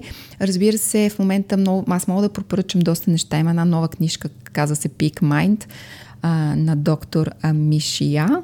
Доста така специфично име, съм сигурна, съм сигурна, че произнасям, която много конкретно обяснява и науката, всъщност как въздейства медитацията на мозъка, как успява да създава нови невронни връзки, как успява да ни създаде тази минута пауза на осъзнатост, за да можем цялостно да сме малко по-спокойни и овладени. Така че не само ние, ако чакаме самата ситуация, за да приложим наученето, няма да стане. Първото нещо, което казвам със сигурност е някакъв тип рефлективна практика. Хората, които не се кефят на mindfulness, окей, супер. А то какво представлява такава практика? 10 минути на ден ми се струва доста да. такова приложимо. 10 минути на ден. От 10, да. Дори вече в един момент, като почваш да тренираш, могат, има и кратки практики, които аз правя от 3 минути. Джон Кабадзи има конкретно такава практика, която е 3 минути, каза се The 3 Minute Breathing Space или 3 минутно пространство за дишане, в което, примерно, сядеш хубаво, ти можеш да ги правиш тези практики понякога и по време на срещи. Mindfulness практиките много често мислим, че са свързани само с дишане или само с затварянето на очите и визуализация. Не, mindfulness значи да присъствам тук и сега. Какво представлява най-типичните практики, които тренират мозъка и фокуса ни? И затова книгата на Миша, тя всъщност много фокусирана върху това как медитацията и mindfulness практиката ни помагат за реактивност и фокус. Две неща, които много искаме, освен освен духовно mm. извисяване, което мога да кажа допълнителна функция. Но една кратика, прак, кратка практика, даже можем да, да направим ли сега една практика? Добре. Не знам, Да. така ми идва. Обаче, ако някой кара в момента И аз това обичам да го казвам. или, или Не го правете, прави нали? 5-6 неща едновременно, може да правим на много кратка практика. Тя се казва 3-минутното а, диш, пространство за дишане. Хубаво е да сложим краката на земята. Ето сега аз усетих. Дори в момента, обръщайки внимание на тялото си, усетих, че краката ми са някакси увити М. около стола. На мен са ми на крака, На на, крака. стола. Да. Нека да взема в момента една осъзната позиция за нашето тяло. Сложим двата крака на земята. Даже ми е висок стол. Ето много често ние нямаме граундинг. Също е много важно да присъстваме тук и сега. Ако стола ми е висок и аз не, Не стигам мога земята. сигурно. Не мога. Не си расла самомисличко. достатъчно, А, ето, имам граундинг сега. Краката на земята. Да, хубаво е така гърба ни да не е в някакво супер разпуто състояние или пък да е супер стегнат. Хубаво е гърба ни да е естествено изправен, но да не сме като на закачалка опънати. Поставяме ръцете на скута или отстрани на стола и вече който прецени може леко или да затвори поглед или да снижи погледа, както ви е комфортно. Затова моля ви, ако правите друго, оставете практиката за после. И сега, ако сте снижили погледа, първото нещо, което може да забележите е да усетите пространството около вас. Освен гласа ми, който чувате в момента, има ли други звуци, които усещаме? Някакви миризми дали има в пространството? Може чувате вентилатора на лаптопа. Може да усетим каква е температурата, дали ни е топло или студено.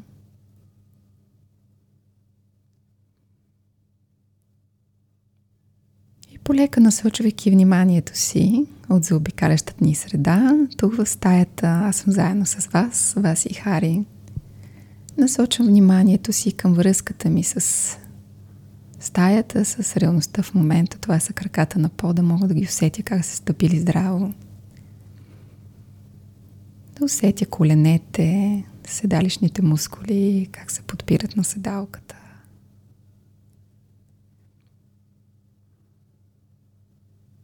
Обърна внимание на гърба ми.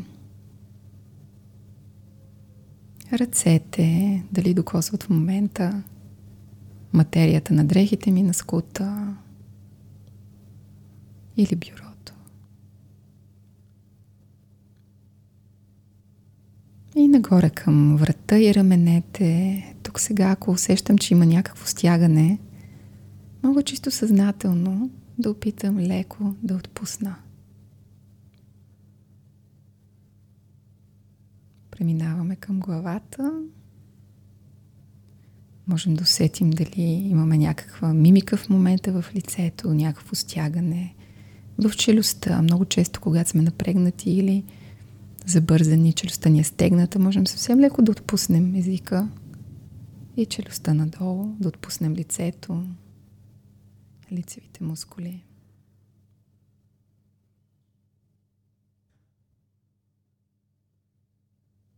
И през следващото вдишване да насочим вниманието си навътре към нашето дишане.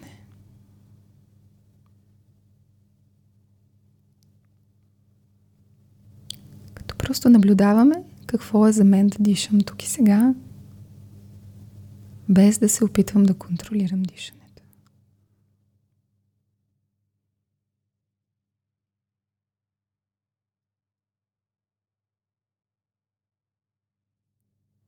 Мога да забележа дали дишвам през нозрите или през устата. Дали изпълвам гърдите или корема.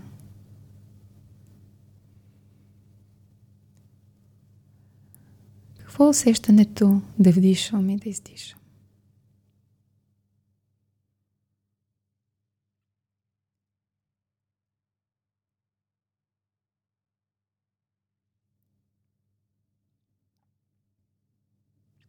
Ако се е появила някаква мисъл, разсейване, план или тревога, това е окей, okay, просто го регистрирам и се връщам към дишането си за още няколко кратки вдишвания.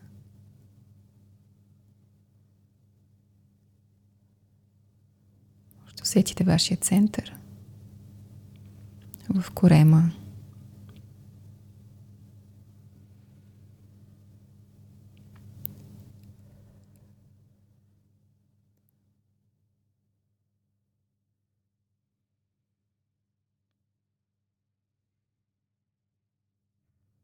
Можем дори да усетим в момента, ако има емоция. Ето сега е момента да усетим. Има ли някаква емоция, напрежение, усещане в нашето тяло?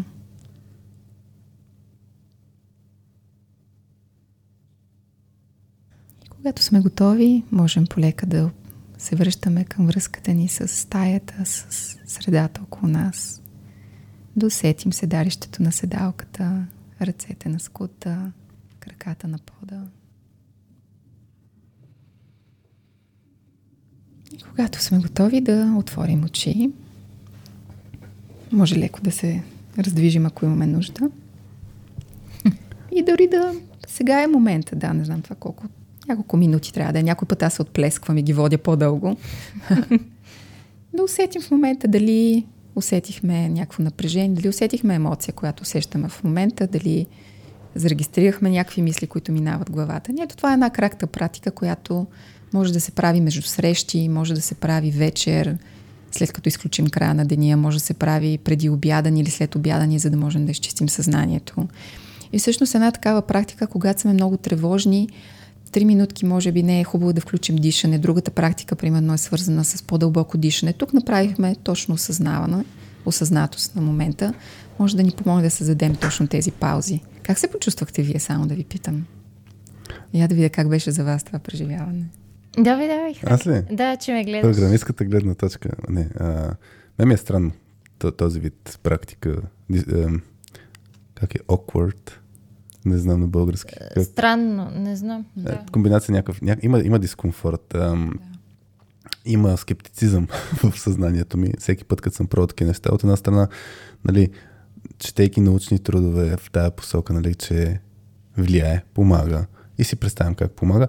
И винаги като го правя ми е, ми е може да ме напушва и на смях някой път. това, е, това е както беше в, в училище при а, 2 юни, на, нали, като всички минута стоим мълчаливо, да, и някой веднага го напушва на смях и ти става дискомфортно, че на теб те напушва на смях, почват се хилите, пък знаете, че не е окей. Okay да, е така се, се чувствам някой път. А, а как, как се чувстваш иначе... по-скоро? Как, това е как мислиш, Хари? Ето сега пак да направим Добре. разлика. Значи аз си мисля, това ми е смешно. Успало, успало ми беше, отпуснато ми беше в даден момент. Усещах, усещах се стегнатост, нали, ти като беше, стигна до момента с рамената, се усетих, че съм бил стегнат там. Усети ли? Да. да. А, или пък като каза, че люстта, аз бях в полза усмивка, но това ми е по принцип съзнателен начин, по който се опитвам да си държа лицето, нали, да е една идея по-усмихнато, че иначе изглежда много лошо. Но, но тогава да, какво се хилиш, Васия, кажи? Че по принцип се опиташ да си успешен. Викаш, сериоз ли? Така ли? И това ли е резултата, викаш? Това ли си казваш? Да. да. Добре. Представям си, ако не се опитваш. Вау. Шигом се. А, да, на мен в такива аз съм се опитвала и, и да медитирам и, и нали, да понякога вкъщи, нали, да се усещаш, а, а, да си изключваш и така нататък винаги започват да прелитат мисли Разбира в ума. А, и винаги започваш да си мислиш за тях. И, и буквално е като... Е, имаше у някъде това сравнение, го бях чел, че мозъка е като маймунка. Monkey mind. Да, така, да. да, която постоянно се опитва а, да те разконцентрира и отива в някаква друга посока. А, и започва да си прелитат, а, прелитат някакви мисли. Може би в такива моменти много излиза и някакви неща, които си мислиш подсъзнателно, също излизат Точно в някакъв да. в такива а, моменти. А, сега ми беше, а, по-скоро ми е странно да, когато го правя с други хора. Тоест, mm. как, как ти да ти прозвуча, Хари? значи да си мълча с Хари, не, нещо не, не се получава. Три минутна пауза, викаш с Хари. Това не да. Да, е, това, е, това е реакцията ми под стрес, да се шегувам. А, Стресирана ли си нещо? Аз още не съм дал пример с теб от миналата. Е, да. А, не, шегувам се. А, но, но да, по-скоро когато съм заедно с други, с други хора, по-скоро ми е стресирано, точно защото те ще си помислят, че правим нещо тъпо, или че правим нещо смешно, или че точно ето ги напушва на смях. Сега през цялото време си мислих, Боже, на Хари сега силно му е мега смешно, нали? Това, че седим, мълчим и така нататък. И започва това и мен да ми ангажира мозъка и да не мога, mm. не, не, не мога да се отпусна, не мога да се фокусирам да. върху, върху упражнението. Да. Така че може би тези практики, не знам, всъщност се правят и се прати индивидуално, може би. В смисъл, Ами, зависи. Заедно, аз имам екип, Да. да. аз имам много примери, всъщност, което заедно... Това ще е супер странно с заедното. А, не, напротив, в смисъл, когато, да, когато Екипа е самият- наясно, да, Екипа и е иска наясно да прави. с целите, не е иска да го странно. прави. Да, няма да казвам пак коя е компанията, но с, окей, с западно участие, в смисъл, че имаме да. хора от различни култури също. Те имат така наречената gratitude и mindfulness практика всеки петък, в който освен като си завършат демото или там имат ретроспектив, в края на това остават едни 15 минутки, редуват, а, като веднъж практиката е за благодарност, т.е. отчитаме нещата, за които сме благодарни в екипа, при клиента, кое му харесваме или кое е минало добре. Не само успехите, по-скоро нещата, за които сме благодарни един към друг. Или съответно правят заедно mindfulness практика, която е букната в календара, или си пускат, те си водят понякога, пускат си от приложение, пускат си от YouTube и заедно, всеки, заедно си пускат практиката, всеки си я прави в своето лично пространство, който прецени, който не иска, но това е нещо, което работи доста добре, доста добре за тях. Знам, че други екипи имат други начини.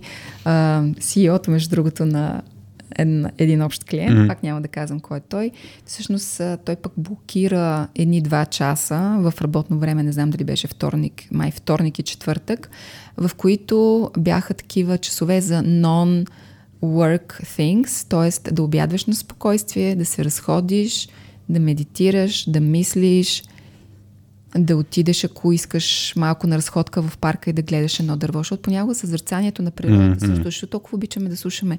Ако не се кефим на медитация, всичко, което ни свързва, първо с нашите усещания, с нашите емоции, като гледаме природа, защото всички, mm. тук вече всички дете хора, почти всички обичат да ходят в природата или обичат да карат колело, или обичаме да отидем на море, или да изкачим черни върх. Вчера бяхме с едни приятели. А, така че всички тези неща, които пък обичаме и ни свързват, защото природата тя също има умение да ни заземява тук и сега, Да. нали? Да. И там някакси е социално по-приемливо. Така че... Този елемент според мен го има, че според мен mindfulness практиките се възприемат за по... От, аз ще го кажа от моя гледна точка, не го казвам от много а, хора. А, на мен някой път ми изглеждат изкуствени. Мгм.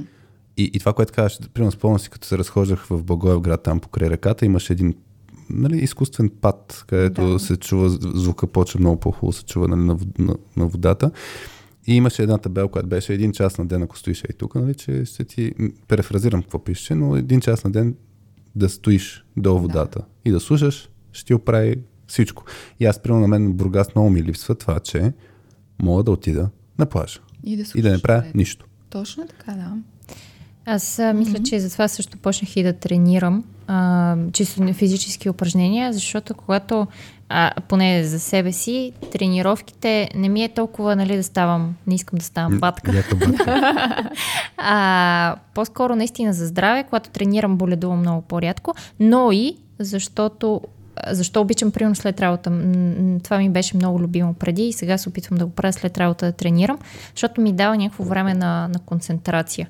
Когато правиш дори някакви малко по-тежки такива упражнения, по-интензивни, толкова много се съсредоточаваш върху тези упражнения, че някакси ам, успявам да си намеря това време, в което точно да съм концентрирана и, и, и всъщност след това някакви неща, които са ми се случвали през деня, дори много по-концентрирано, дори по време на самата тренировка ги, а, ги улавям, ги осмислям, ги пре, преразглеждам и така нататък. И след това, наистина след тренировка, усещането е нещо, може би, като, като някакъв вид, все едно съм била на някаква медитация. Тоест, Точно. много по-концентрирана за нещата и неща, които съм си блъскала ума как да ги измисля, как да ги направя, след това имат много по-ясно решение и си кажеш, а, ма то това, е, е това ще направя, нали? То, то е пред мен все едно решението.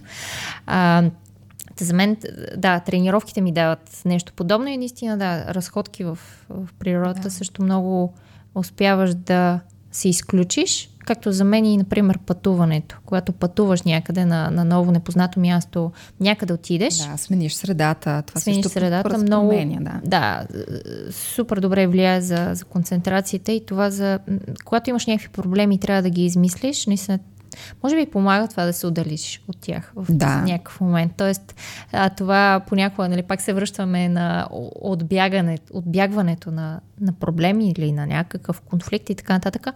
Понякога не е ли полезно всъщност да, да избягаш за малко от него? Например, сега по време на тази отпуска, която имахме с Дани, той всъщност имаше някакви проблеми в работата, когато успя да се е, изключи от тях по време на, на отпуската си, защото тотално се изключи от работа. След това, когато се върна, имаше много по- вече свеж поглед върху Да. нещата. И всъщност не е ли полезно, да, понякога, когато видим някакъв проблем, който ни създава дискомфорт, който не можем да решим дълго време, м- понякога не е ли положителна реакция това да избягаме от него за някакво време? Въпросът е да, дали е реакция или осъзнат отговор.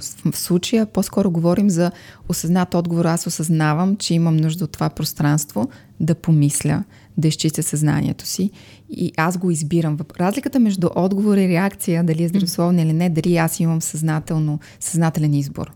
Дали го правя, осъзнавайки каква е ситуацията, знам, че това ще ми донесе яснота, нов начин на мислене.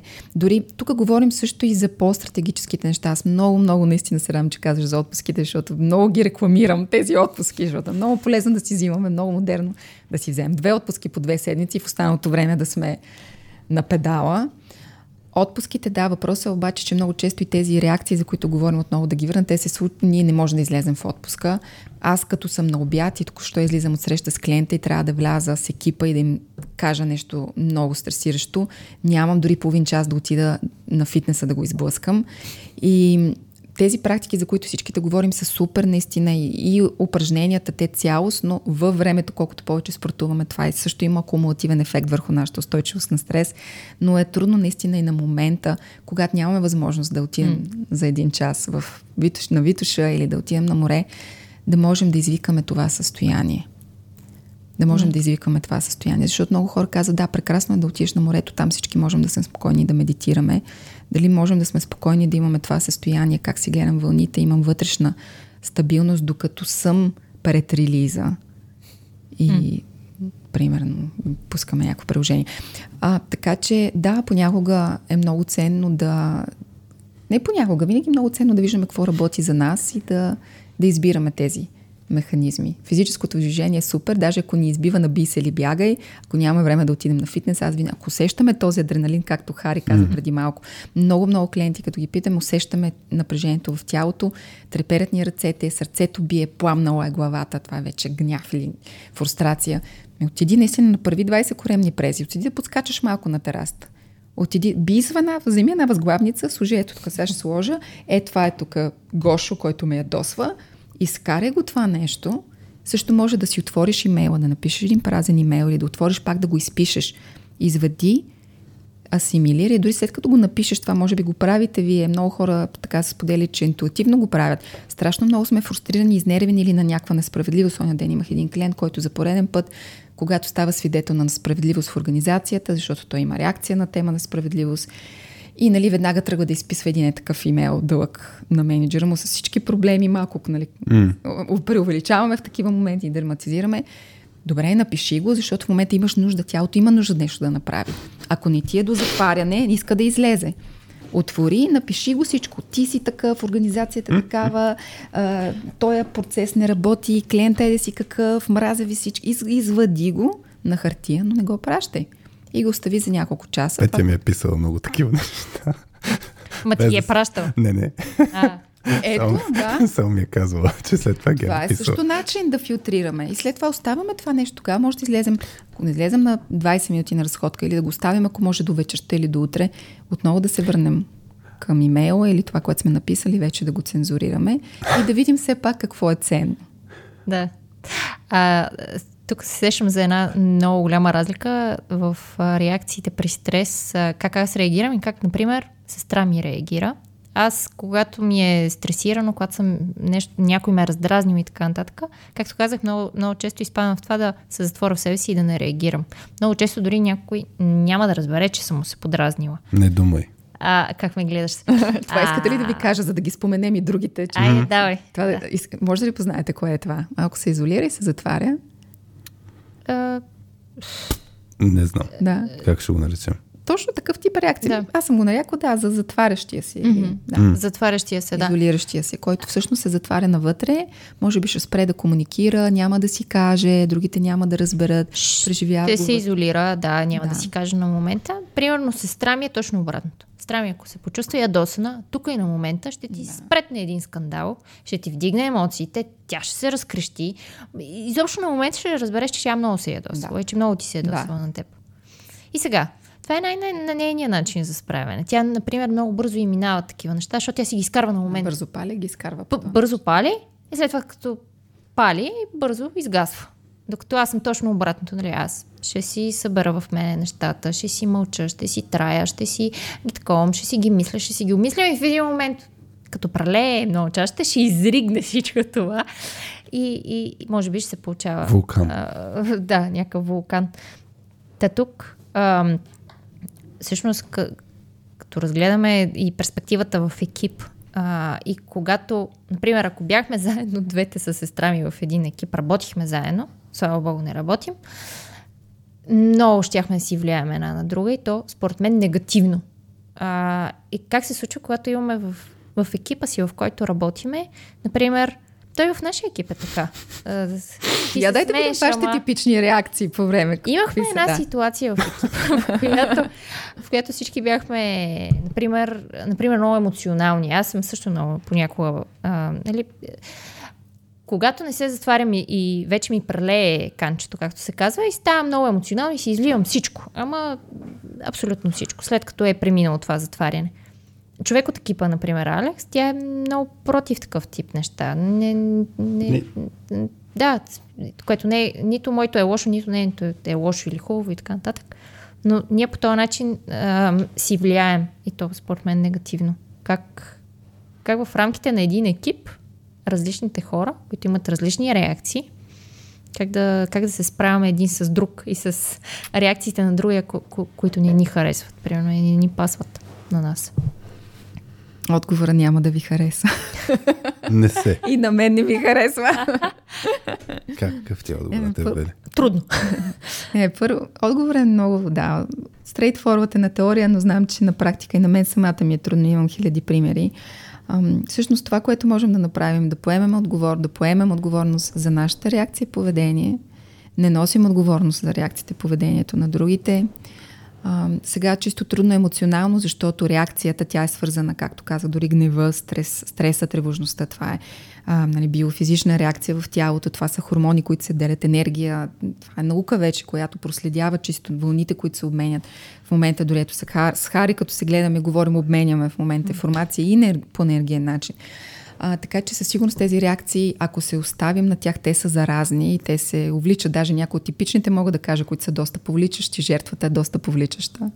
Сама по себе си даже имам пример напоследък в един екип, в който едно такова поведение почва да присламчва другите.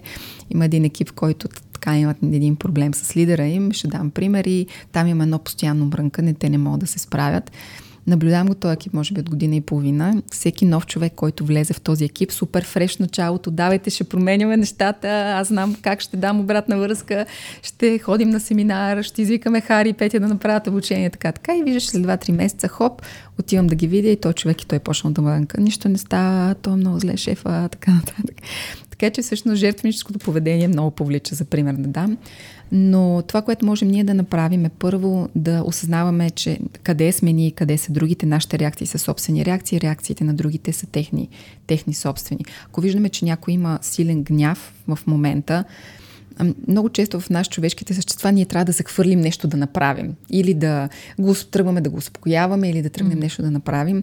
Сега, всяка реакция на човека си е негова. Е хубаво да оставяме пространство за тези реакции и да си носим отговорност за нашите. Тоест, аз самия да видя как мога аз да си успокоя гнева, ако мога аз да видя дали мога да си сме гледната точка, акумулативно аз затова започвам от нас, преди да почнем да влияем на екипа, защото много хора ще си кажат, дайте да им как да го правим това в екипа. Mm. Ако започнем да владеем нашите реакции, по-добре това ще допомогне и в екипа. Сега много хора разбирам, че не се кефите на медитацията, въпреки че почва да става доста а, популярна mm. и в IT средите. Даже има един сайт, който бих препоръчала, Inner Engineering на Садгуру, който също има доста интересни, интересни практики, които са така по- повече се възприемат. Знаем, че също с дишането самото, тук вече говорим за физика, не говорим за тралала. Самото дишане, да, така ги наричам, с хумор, да. А, самото дишане, това е абсолютно естествен физиологичен процес. А знаем, че дишането е най-бързата противоотрова за гнева и тревожността. Да забавим дишането, ако нямаме време да отидем да направим тренировка в фитнес или нещо друго. Това, което можем да направим е да поемем въздух дълбоко, да дишаме 5 минути, дълбоко вдишване, издишване особено. Има едно упражнение също, което много помага за намаляване на тревожността а, да вдишваме на 4, да задържим на 7 и да издишаме на 8. Ако направите това дишане, даже има клипчета в YouTube за 5 минутки, физиологично, ако много от вас може би вече носят различни смарт джаджи за биофидбек, аз самата имам, разбира се, смарт който ми мери стреса, дишането, всичко останало. Така че с тези вас, които не вярвате, използвайте, вие, ние сме те хора, нека да използваме технологията да ни Помага. осъзнатост. Аз сама вече с тези джаджи почвам да виждам в кои ситуации стреса ми се показва, покачва, как ми се ускорява дишането, пулса. И такава практика за дълбоко дишане от няколко минути до 5 можем да видим реално физическото отражение тук и сега. А, особено от това дълбоко дишане отново, дори можем него да го направим, не е нужно да ни е странно, може сме другите в среща, докато дойде нашия момент да говорим, вместо да сега той как можа, какво ще направя, цък, цък, цък, цък, да влезем в този ментален процес или някаква битка вече водим главата си, просто да останем, да вдишаме дълбоко няколко пъти, като издишаме, дори фокуса отново върху дишането. Аз като съм в срещата с, с клиента, с, с пиема, с екипа и с някой друг, не, не мога да отида да блъскам. Дишането е на наше разположение всеки един момент.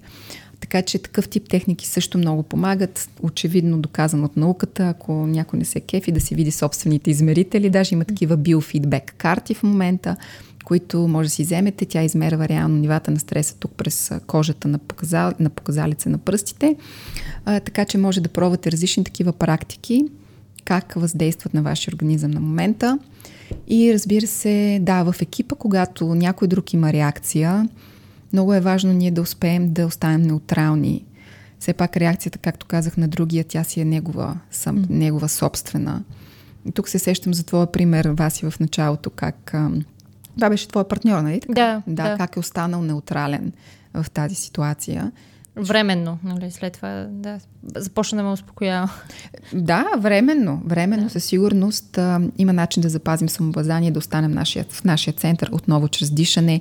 Ако видим, че ситуацията е много напечена, не харесваме избягването като реакция, но в този момент, ако имаме нужда от една-две минути да се съберем, бих казала, използваме ги. Имам нужда от една-две минути да, се, да не ти се развикам сега, както сестра ти обича да. Ако усещам, че имам проблеми с гнева, дори мога да кажа, окей, аз усещам, че в момента тази ситуация ескалира и в мен, аз го усещам, пулса ми се дига, главата ми пламва, нали, вече имам това усещане в тялото, имам минута, нужда от две минути да се събера, може да направим пауза, пет минути ще се върна при вас. Това също е реално здрава реакция а, така че има начини по които ние самите можем да не допускаме другите да се изливат върху нас. Ако ние самите сме обект на агресивно поведение, на гняв или на някой, който много мрънка, или дори на отивам към следващия тип, който е моя реакцията ни под стрес или компенсаторен механизъм е компенсаторът, който компенсира с свръхактивност, когато е тревожен или стресиран. Това е също доста заравно поведение в екипа. Когато сме под стрес, много често виждаме, че нещо не се случва и се хвърляме, ще бачкаме повече. Дайте още няколко часа и това, и това, и това да направим. Или пък когато сме тревожни, не оставаме възможност да останем с тревожността ми. Дай ще излизаме с приятели, ще пием, ще пушим повече, хапваме повече, всякакъв вид свръх активност, дори заравяне с много работа. Много често знаем как някои хора избягват емоционални проблеми вкъщи с свърх амбиция и свърх отговорности на работа. Това е също вид компенсация която е много зарязана. Оттам идва и така наречената хъсъл култура понякога, когато всички ни е много гев да сме заети, да сме супер натоварващи и да сме изтощени. Това става някакъв символ в екипа, че аз съм ей си колко велик, нали, пак е Много е модерно да кажеш, е че модерно. си зет. Че си, не, че си свръх зет, че не си спал 4-5. Ето тук как можем да конфронтираме това поведение. Можем да спрем, да му се върнем супер зет съм, супер натоварен съм и аз сега ме идва да кажа, ами аз вас и не съм спала миналата седмица, знаеш ли колко семинари имам, много ми е стресирано, много нови неща. ние, ние самите може да спрем този диалог да кажем, окей, нали, супер, това е за теб е добре, аз избирам друг начин, да не се връзваме наистина на този диалог в екипа и да конфронтираме тези поведения. Тук също много често, като си говорим в екипа, аз работя и с лидерите в тези ситуации. Те добре не знам как да направя, да остава ли тази дискусия да върви. Ами не, всеки един в, един, в екипа може да каже, гайс, ей, хо, виждате ли сега къде отидахме, за какво говорим? Mm. Пак влязахме в това. Я дайте да си поговорим за това или да видим друга гледна точка. Всеки един, не само менеджера, може да а, конфронтира такива изказвания и поведения. Да вдигне а, такъв... Да покаже огледалото, да, флаг. както вие най-вероятно го правите в една среща. Mm-hmm. Наблюдавате ли в едно обучение, наблюдаваме какво се случва всеки един момент, ако някой забележи реактивна, реактивна ситуация, реактивно поведение или вече почва да става токсична атмосферата. Всеки един момент, всеки един от нас може да дигне огледалото и да каже, хора, виждате ли какво се случва? Тръгваме да се държим като жертва или в момента сме се фанали всички и компенсираме с нещо. Я да видим какво компенсираме, какво можем друго да направим. Така че това също е начин, който вие сте го виждали, предполагам. Виждали ли сте го на практика? С новата активност ли? Или какво?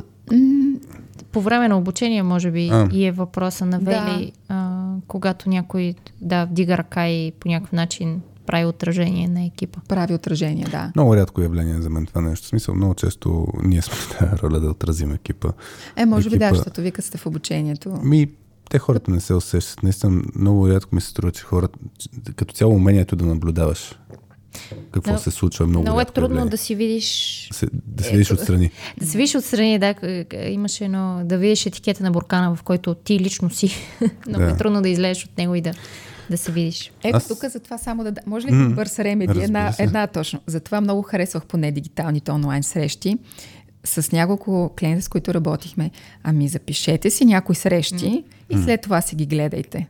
Много е интересно. Поне това беше плюса, някои от тези срещи, mm. които имаме екипните или така нататък. Да се разпознаят разни сигнали. Да се разпозна моята реакция каква е била, да, какви. Особено ако на някой на един менеджер му беше трудно еди си кое е поведение, сега пак да не влизам в детайли, но просто искам бърз пример.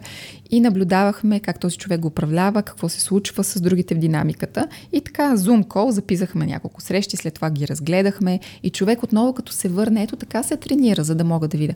Аха, след това като е видя ситуацията дори и на видео, и то е толкова ясно.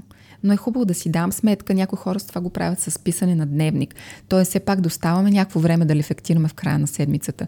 Какви ситуации съм имал, какви реакции съм проявил mm. и какво полезно мога да направя следващия път.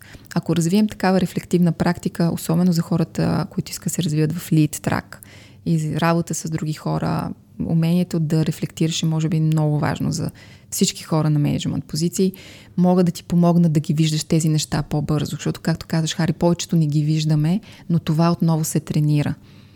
И, и такъв начин за равносметка да се погледнем отстрани дори на на минали ситуации може да ни помогне. Ние първо го виждаме и после съзнателно почваме да виждаме, да търсим това поведение в ежедневието. Така се тренира промяната. Аз ще дам един пример от, от миналата седмица. А, и ми е много те са навързани някакви обстоят, няколко обстоятелства, но а, имахме една ситуация, в която Васи искаше да направи една среща, екипна среща. И, и на мен в момента графика ми е все още някакъв шантъв, нали, покрай на момче операцията и, и в даден момент а, една планирана среща ще да бъде в четвъртък и аз, аз тогава казах, аз нямам мога тогава, нали. След обеда, примерно, можем, обаче видяхме, че Петя е не може. А, не може и тогава аз е окей, okay, нали, ще измести за вторник. Аз съгласих.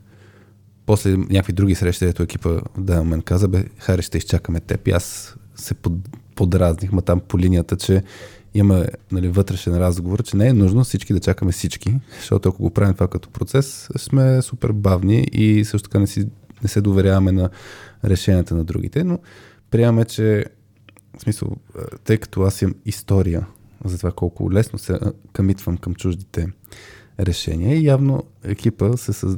има го това усещане, че по-добре да изчакаме Хари, защото така ще е по-лесно за целият процес. И аз спомням бях на екипа, бе, а къде, кажете къде се подпиша, нали? за, да, а, за да е ясно, че нали, се ангажирам с, с действие спрямо това, какво, какво решите без мен. Та, тогава си спомням, че на вас си казах, даже тази среща, нали, която ти искаш вас и дето е за утре, мога да направите без мен. Не мога сутринта, но мога да направите без мен. И, и тогава влязахме в някакъв диалог, защото вас искаше да чуе мнението на всички хора. Влязахме в някакъв диалог и сега ще там пример с и с реакцията на Васи, ако, ако си окей, okay, Васи. Да, да, да. И с реакцията на Васи, и с после мои последващи действия, и включително с рефлексията, какво направихме. А, но, но тогава на вас и не и хареса. Аз наблюдавах ситуацията в момента и виждах, че нещо не, не прави като хората, поради факта, че Васи спря да а, говори толкова много, включително стигна до...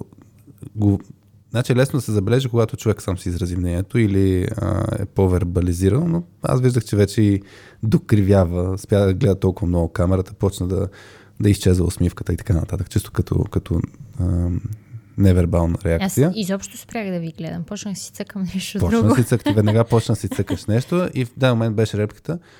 А, значи, сложил съм го в календара, аз ще направя, ще направя действията. Вие, ако искате, който иска да се включи. Нали? И беше друга, другата крайност. Нали? От, искам да чуя мнението на всички, беше който може да дойде. Не ми беше това идеята.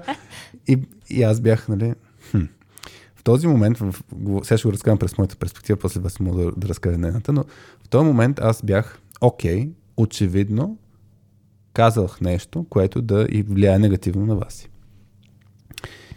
И в този конкретен момент бях Еми, не ми се занимава тук да обгрижвам всички нали, в екипа, а, така че ще оставя да, да е гадно. Това беше в този конкретен момент. Хм, аз това не го знаех. Да. А, защото малко е по линията на го човека сам си ги преживее тия неща. Аз по принцип съм, не съм такъв като характер. Да спасяваш. Да. Не съм, аз съм спасяващ. В смисъл, аз ще гледам да успокоя веднага. А, okay. Ти си мала Беяр ли? Грижовното. Мога да си го представя в тази роля. А, не, не, аз питам се, не, не се шегувам. По принцип си такъв или... По, по принцип не искам, по принцип ще гледам да направя някакво действие, така че да успокоя човек. Да, успокоиш да обгрижиш, окей. Okay. Да. Примерно да. момче, ако нещо му е гадно, ще гледам как да му помогна да диша, не знам си какво, вместо да го оставя да ядосан. Но в този, аз, аз ще, този, но в този случай, реши да... В този случай бях... Различно. Виждам, че така е ситуацията. Mm-hmm. Какво мога да направя по въпроса? Нали? Нищо ще доразкажа, нали, в следващия момент, нали, а, имаше и, и идеята, че в крайна сметка аз мога да си изпратя мислите писменно преди срещата. А, и, и, и го направих на следващата сутрин. Супер, яко. Чакай. Чакай, че аз се въздушевих. Ето, че може. А, тъй като бяхме мислите в... за срещата, не мислите за това, че сме се Точно така, така. Е... Да, да, не, не, не за конфронтацията. Мислите за среща. Так му се зарадвали. Да, защото видях, че Вели се зарадва. Да й кажа всъщност за какво беше. Добре, добре, ще слушам. Ето, чай, ще слушам. Чакам. Да мислите за срещата, тук и сега. А, мислите за среща, за да покажа всъщност, че в крайна сметка мен ми пука за тази среща, просто нямам физическата да. възможност да дойда. После написах, абе в крайна сметка, аз като съм в Пирогов, защото трябваше да ходят за едни документи, викам, ще се пробвам да дойна, така че ако мога ми пуснете линк нали, за среща, ще се пробвам да се джойна. И после ми, тъй като бяхме в контекста на един епизод с, с момчи, не моя момче, с момче Борисов, а който записвах преди това, да си говорихме как наистина в виртуален стъп наистина могат да се рекордват, както и ти да, като пример, да. не толкова в случая за рефлексия, ми по-скоро после да мога да видя среща, ако не успея да присъствам, да я видя среща, да няма нужда някой да ме информира какво се е случило и така нататък, ще го видя. И написах малко лаконично, хора, моля, я дайте, дайте един рекорд на, на тая среща. И се разви после някаква, някакси тя среща пропадна. Това е още не сме провели. Поради друга причина Поради среща друга причина, пропадна. Но, но идеята е, това повлия после на Петя на, като реакция да не хареса всичките тия мои действия. Hmm. А, та с нея се бяхме чули после и, и после на, с това, което искам да дам вече като конкретен пример за нещо, което може да случи, направихме си аз и вас и мини anxiety party, което означава, че аз си казах, Васи, искам да разбера нали, какво мислиш ти за тази ситуация, защото аз направих тая, тая, тая, тия действия и ме притеснява, че може да ти е било гадно по тая тая линия. Тоест, а, не, не толкова да сме си направили дневник да си запиша мислите, аз имах някакви мисли, но искаше да получа обратна връзка. Тоест, това ми струва сейф начин също. Хората да, от гледна точка на дали са действали правилно, да, да го сложат на масата и да си поискат обратна връзка. Да, Това а ти тогава ли вече пак, пак се прояви малбер поведението или, или не? А, тогава вече исках да проверя хипотезата на Петя. Защото тя се под... аз, аз нея казах, аз разбирам, че теб, теб съм те подразнил, но, а, но да, ако, ако и ти си помислила, че държа контрола за всичко, тогава исках да си го обсъдим с теб. Да, то, то рефлектира върху целия екип. А, просто да, а, аз се бях подразнила за това, че бях сложил много тежест на това искането ми, приоритета ми да сме заедно и да чуя мнението на всички. Mm-hmm. И когато той ми реагира, «Пф, Васи, буквално беше, няма как да ни събереш всички, аз не мога да дойда, а, няма смисъл да отлагаш тази среща, няма смисъл да присъствам, така или иначе няма как да сме всички. В един момент тотално нали, ми се смени, ми се смени фокуса и приоритета за тази среща. Аз се подразних и аз обикновено, като се подразна, нали, точно така, изключих се за момента. Буквално не, не исках да виждам никой, защото знаех, че това ще ми, ще ми стане много по... е, ще ми ескалира някакво раздразнение. Така че спрях да гледам камерата. Почнах да цъкам нещо друго. А, нещо, нещо в интернет правих, не знам. Нещо, по- почнах да цъкам, за да мога а, малко да се разгранича от а, гнева, който а, напира, напира в мен и раздразнението, за може да малко да се изключа от това. И след това, когато се върнах, казах, окей, хора, застанах в, другия, в другата крайност казах, окей, правя, действам си го сама, който иска да се включи и да си каже мнението. А, и това беше в другата крайност. И след срещата, всъщност, аз тогава, когато и ти ми беше писал, нали, на следващия ден да се видим, а, да видим всъщност какво те подразни и какво не. Аз вече бях преминала това раздразнение. При мен вече ми беше окей съм. В смисъл, бях преминала Затворена страница беше. Добре, де, а успяхте Бях ли все пак да стигнете да... Ето това е един механизъм, който mm. може да си фанете един на друг. Mm-hmm. Успяхте ли на, да си кажете кое е било... Има един много лесен начин да направим равносметка, дори така, като си дадем обратна връзка след това, нали, ABC модела, A е Activating Event, това, което се е случило, Belief или начин на какво мисля в този момент. Тоест, а, ситуацията е, че, например, Хари отказва да дойде на срещата, казва, че може ли да я запишете, имам нещо mm-hmm. друго. Belief е следващото нещо, което идва автоматично и става подсъзнателно преди чувството аз какво си мисля. Ти преди малко го каза. Вас сещаш ли се какво каза преди малко? а, На мен ми беше много важно тази среща. А, и после да. Хари Мгм. А, мен ми беше важно и после, т- когато се раздразних, изключих се, Да. мина ми емоцията и минах в другата крайност. Ето, още, още преди това. Хари казва, хора, аз няма да мога. Mm. Напрегнато му е заради момче, има си други неща. То няма нищо общо с тебе. Обаче на теб ти е важна тази среща. Хари какво казва? Сори, гайс, няма да мога. Така, нали, супер в, през неговата призма. Ам, въпросът е ти вече как го прочиташ неговия отказ. Дали го прочиташ в посока на Хари не му е толкова или на Хари не му пука. А, да. На Хари не, Не, му пука. да, да. И окей, аз, на, на мене нещо ми е важно, обаче на Хари не му пука. М. Ето го елемента на заплаха и оттам идва реакцията. Ти каза, съм се почувствала нали, тъжна, фрустрирана, така, така, така. Да. И после, успяхте ли ето това да си изговорите, например? Ти Да, как си възприела ден, неговото да. и той как Да, е да, то- възприел? Да, Той- следващия ден, когато той, да, когато ти Хари реши да се, реши да се чуем и да си ги изкажем тия неща, това, което ти имаш предвид по Тенгазаяти парти, беше точно така. Аз да си кажа аз как се почувствах и как аз го да. видях. И после той каза как пък той го е видял цялата тази ситуация. Така че мисля, че Добре. си ги Тук, изговорихме. да, ние си ги изговорихме. Тук е, интересен момент е, че пък моето също беше реакция, нали? Тоест, е, тук може да навържем всичките неща Да. за, за, за стреса, за, за бели и така, нататък, защото пък а, това с тази среща, нали, как ескалира, беше, че аз реагирах на това, че а, на, то беше на Алекс тогава коментар за други срещи, за петък беше тогава, нали? Тоест, не за, с вас и беше една среща и после ни други срещи, които казах пак, че потенциално може да не дойда. И като ми се каза, ами аз точно, нали, искам и ти да се включиш, Добре. и тогава при мен ескалира си. В смисъл това беше А при тригера. него раздразнението беше, ама те ме чакат мене за тези срещи, за да може аз после едва ли не да ни им спъвам работата. Едва ли не, Хари като е среща, той ще бъде къмитнат към решението. А мен изобщо не ми беше Да. да. мотив, мотива той да бъде на срещата, но, но той хипотеза го, го взима mm-hmm. като предпоставка, че ние, ние така мислим и така действаме, той се, той се почувства а, а защо сега ти го казваш това, не той? Ами, за да обясна. Защото Хари да мога да неговата реакция. не, не, за да обясня ситуацията. А, че, че изобщо не съм ти искала в една среща за това. Не, на мен разразнението ми беше, че изобщо екипа е, Чака някой. чака някой. Да. И това ми беше нещо, което ме подразни. После сложих, добавих аргументацията, че ако аз съм толкова специалния, нали, ще измислим механизми, но а, моето раздразнение беше, че трябва някого да чакаме и че екипа е се бави и то това е тема, която сме обсъждали. Да. И това е нещо, което Няколко нали, пъти. няколко пъти сме итерирали, че трябва да стане малко по-зрели от моя гледна точка, нали? Добре. Да не го И, правим и това това. накрая, като каза, дайте тук някъде да се подпише и, и че каквото вие решите, аз ще го действам сляпо и ще го изпълнявам и това тотално вече ми дойде да се гръмна. Така, като го чуя, дайте да се подпише някъде. Добре, все пак какви бяха накрая? Направили сте рефлексията, деескалирали сте ситуацията. Ето това е Само аз и вас. Сме, само аз и вас сме синкнали двамата и аз и Петя се синкнахме по друга линия. Добре, ето точно това е супер пример Но за... екипно не сме.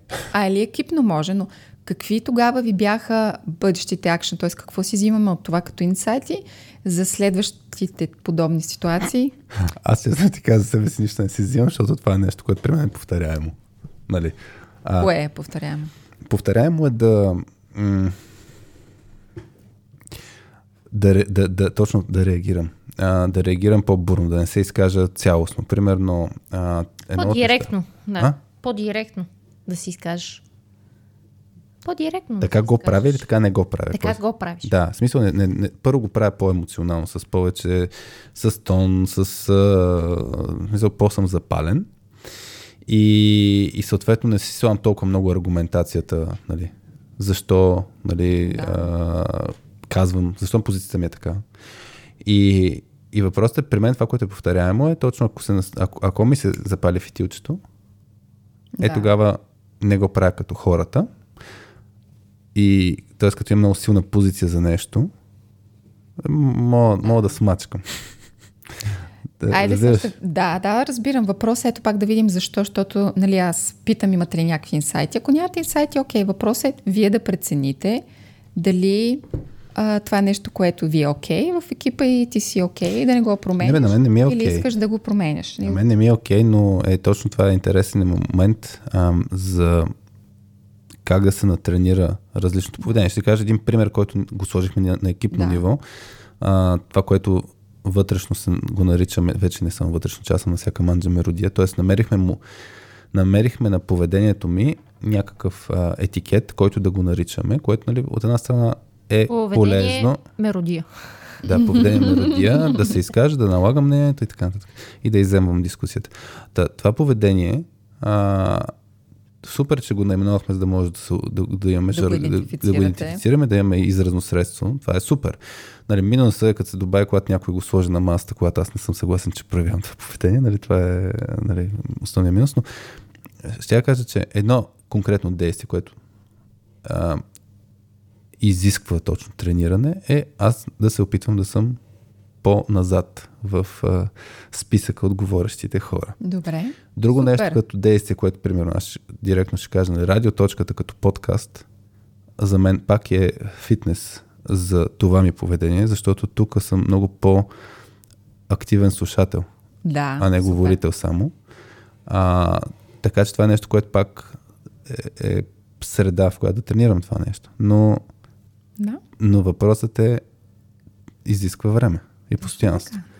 И, и мерене. Дали се подобрява, дали се ли подобрява, не знам. Може да разбереш, че е с обратна връзка. Е, да. И твоето с... И като слушаш подкастите, дори ето това е нещо, което материално ти можеш да измериш. да тоест, мога да си пусна днес да видя, абе, Хари, тук ще пак се обаждаш. Нали?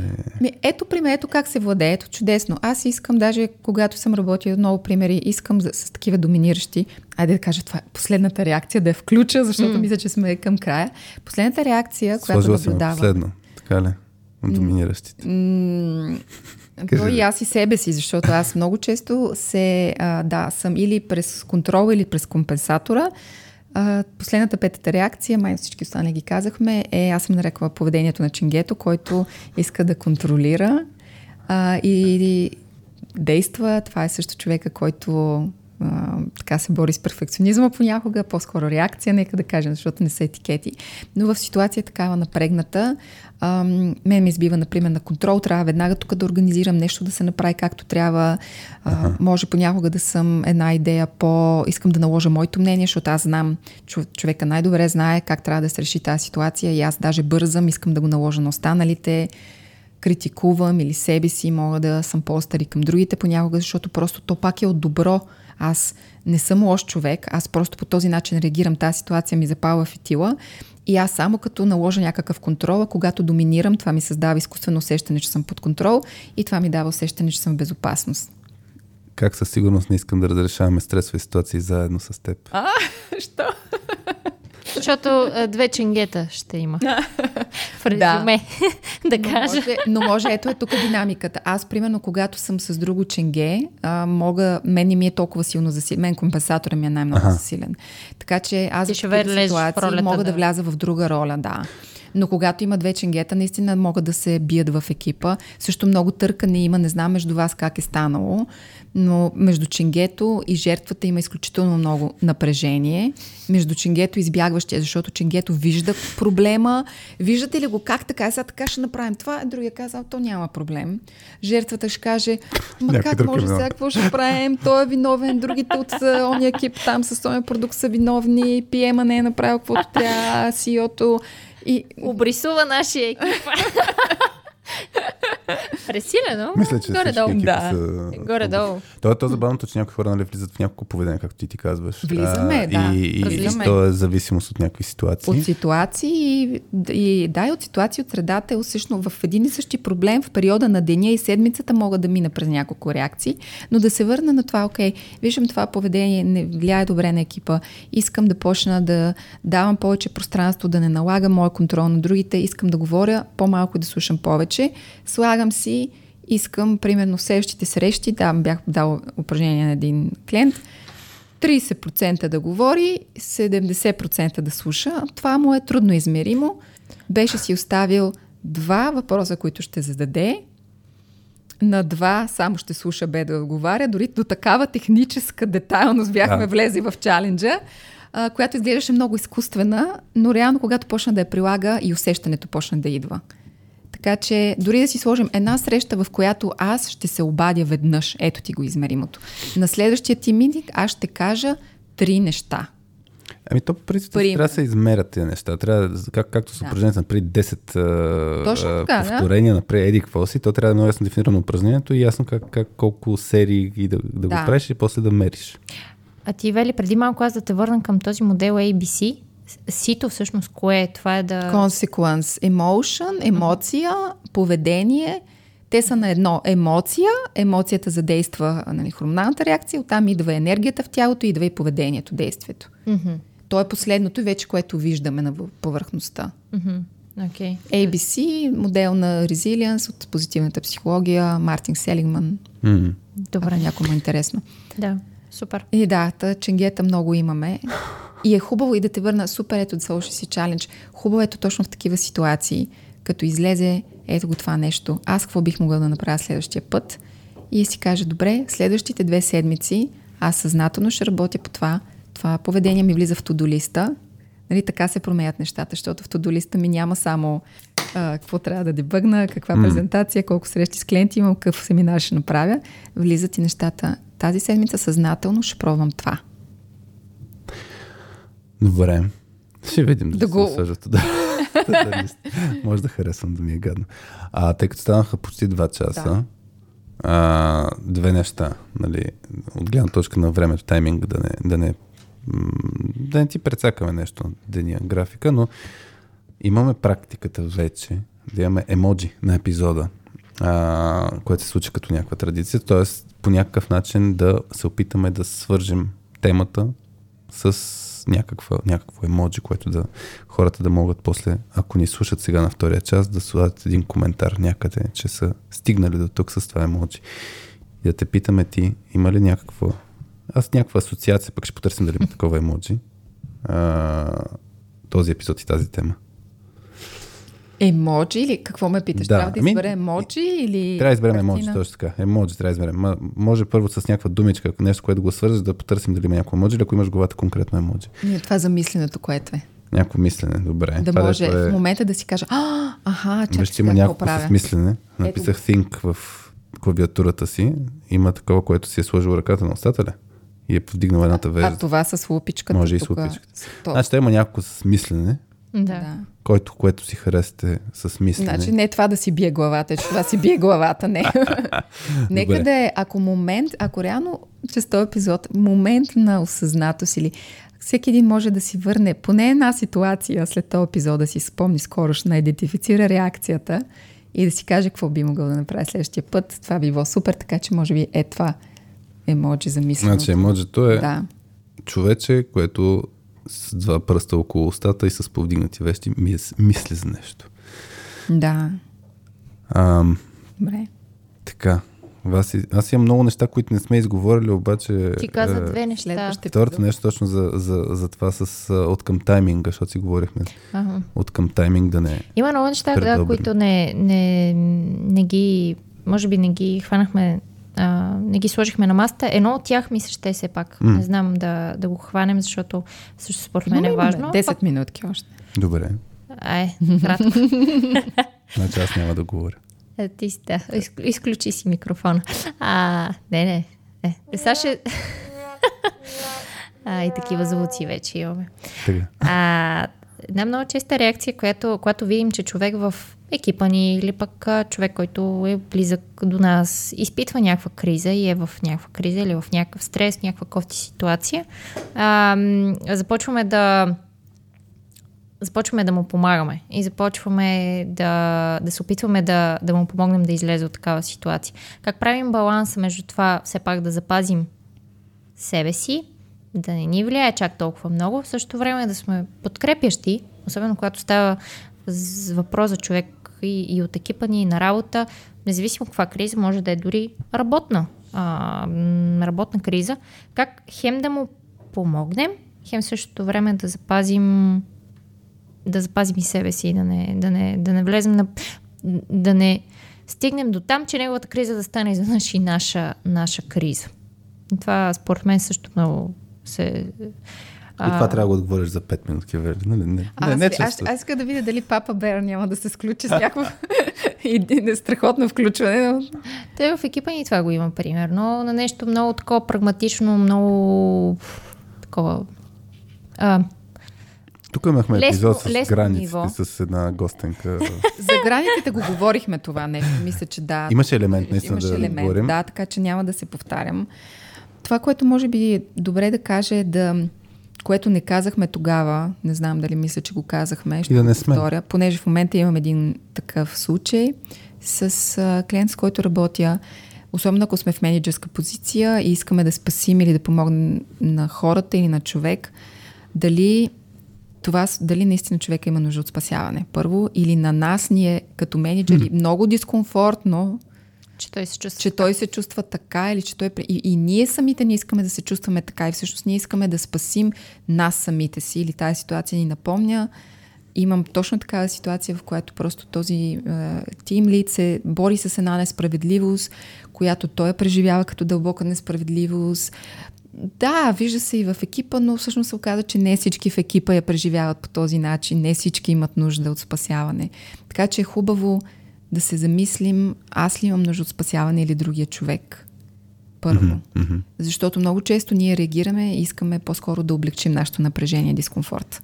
От това, че на някой му е кофти. Нали? Защото не може на някой да му е кофти. Защо? Защото социално не са приемливи негативните емоции. Трябва всички да сме усмихнати, спокойни, дискомфортно ни е и така нататък. Та първото е много бързо го изплювам това нещо, съзнах. М. Но да, дали спасяваме в себе си. Ако наистина човек а, виждаме по неговите реакции, език на тялото, тон, че не е окей, не върват нещата, може да го дръпнем на страна, да се видим какво се случва и да го попитаме как могат да ти помогна. И много просто. Все едно, нали, много в такива ситуации се очаква да кажа някаква невероятна мъдрост. Как, какво мога да направя, от какво имаш нужда, как мога да ти помогна. Имаш ли нужда от помощ? Ако не, мога да ти слушам. Много често водим едно обучение, което в момента им, им, година и половина го водя това обучение, което е за хора на лидерски позиции, как да идентифицираме хора с, психич, с психологически проблем, дали тревожност, бърнал, депресия, алкохолна зависимост, паника, атаки, обсесивно окъра и реално как като менеджери можем да помогнем да подходим към този човек. А, първото нещо е да сме с осъзнаване, че и тези, аз за това ги разказвам тези реакции, дори малко насмах, но те са естествени. Тези са естествени, както за жалост и психологическите болести и депресията. Това се случва точно както можем да отидем да си навехнем кръка на футбол. Много в IT сектора е много яко. Окей, да си отидал, да си имаш някаква спортна контузия, даже отново е белек на гордост – също естествено да имаме понякога психологически проблем, така че нашата нагласа е добре да е нормална, няма страшно, това е, се случва. Mm, да се махне okay. стигмата за... Да, се махне стигмата, it's mm. alright. Има много, много яко клипче, където Дуейн Джонсън, скалата, разказа за неговата битка с депресията.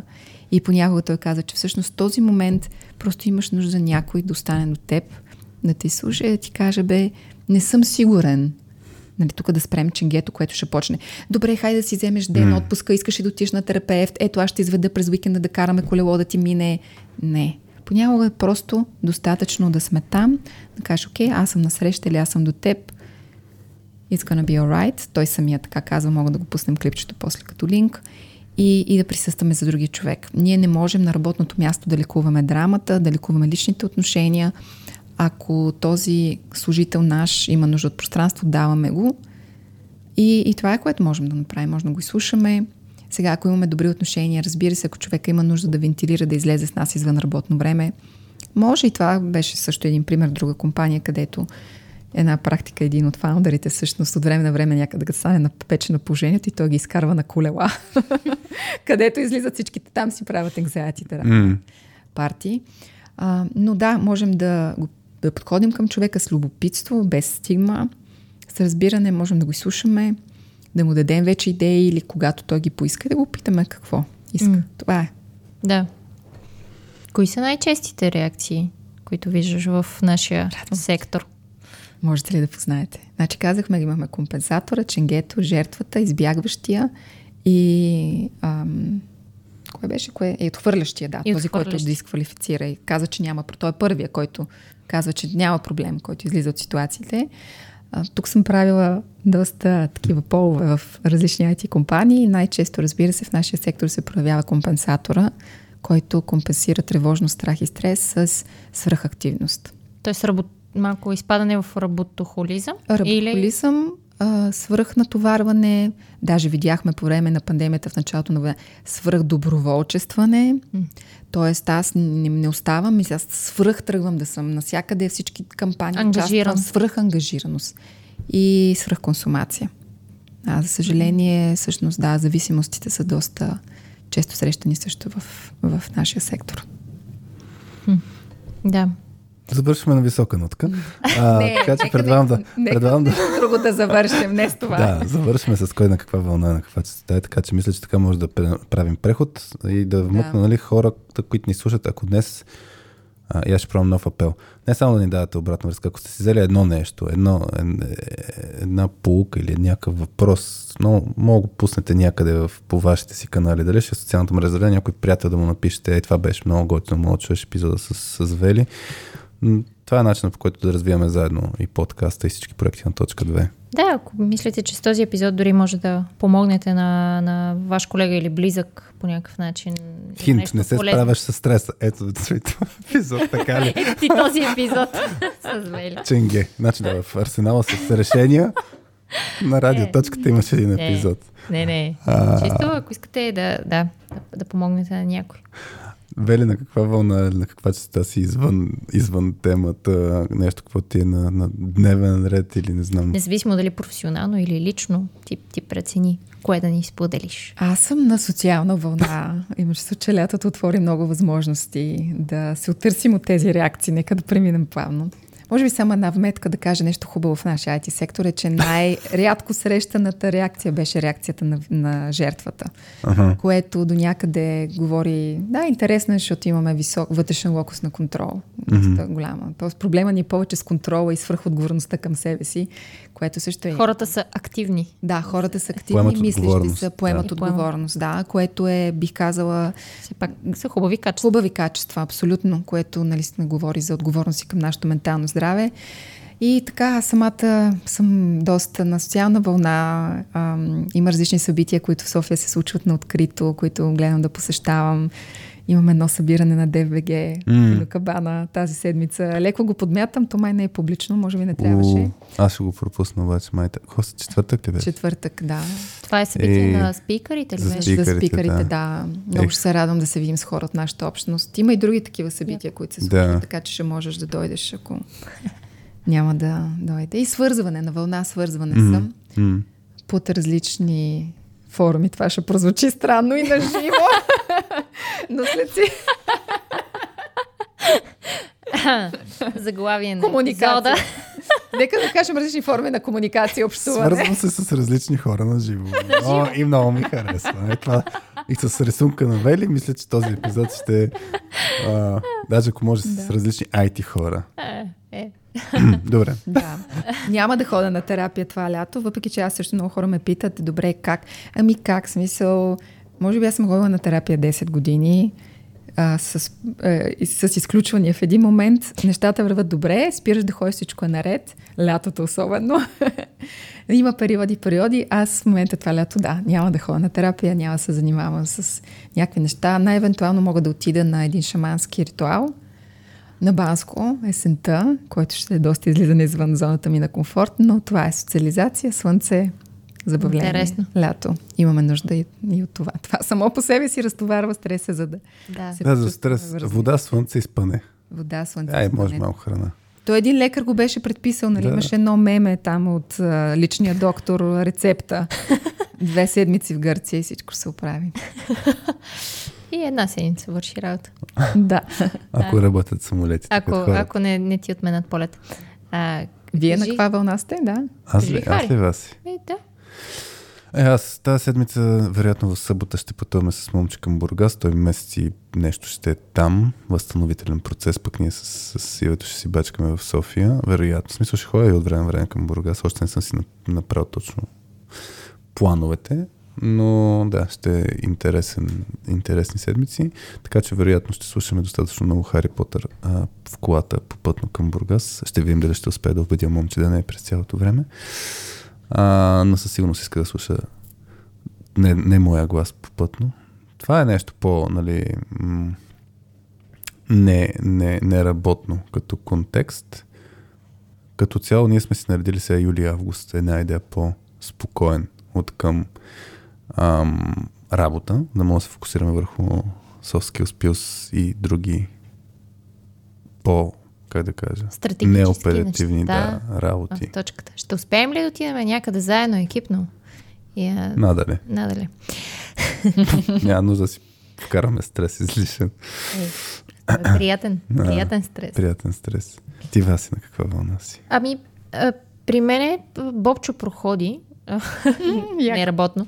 А, та, та, да, а, започнах да ходи по целеустремено. Интересното е, че прохожда, да, сравнително късно, той е вече на година и половина.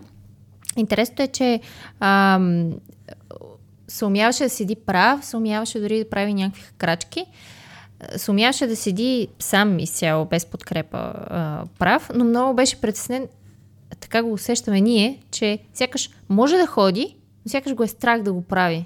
А, и има страх от това, примерно той като падне, дори не се удари, много, много реагира такова, че, mm. че е паднал едва ли не такъв. А, а, и, и така си мислим, да, с, а, аз откривам много общо в това негово поведение от себе си. Това как аз, например, много се притеснявам да смело да подходя към нещо ново. Много се притеснявам от грешката, да, точно да не падна, а, да не се проваля. Много а, абе, не съм смела в, в, някакви, в някакви неща и сега го виждам някакси в някакви такива много дребни, а, дребни примери и в неговото поведение.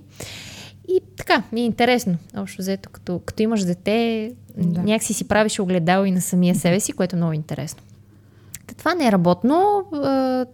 Оказва се, че и двете звели сме били на, на Jazz фестивал този уикенд, така че а, да, Супер и ние гледаме да по някакъв начин, аз поне това ми е много важно, да се разнообразявам, да сменям средата, да сменям вкъщи а, средата и да, да излизам и да се разнообразявам по някакъв начин. Това също ми, ми дава някакъв, някаква доза концентрация след това пък за работа, когато се върна обратно в а, работен режим.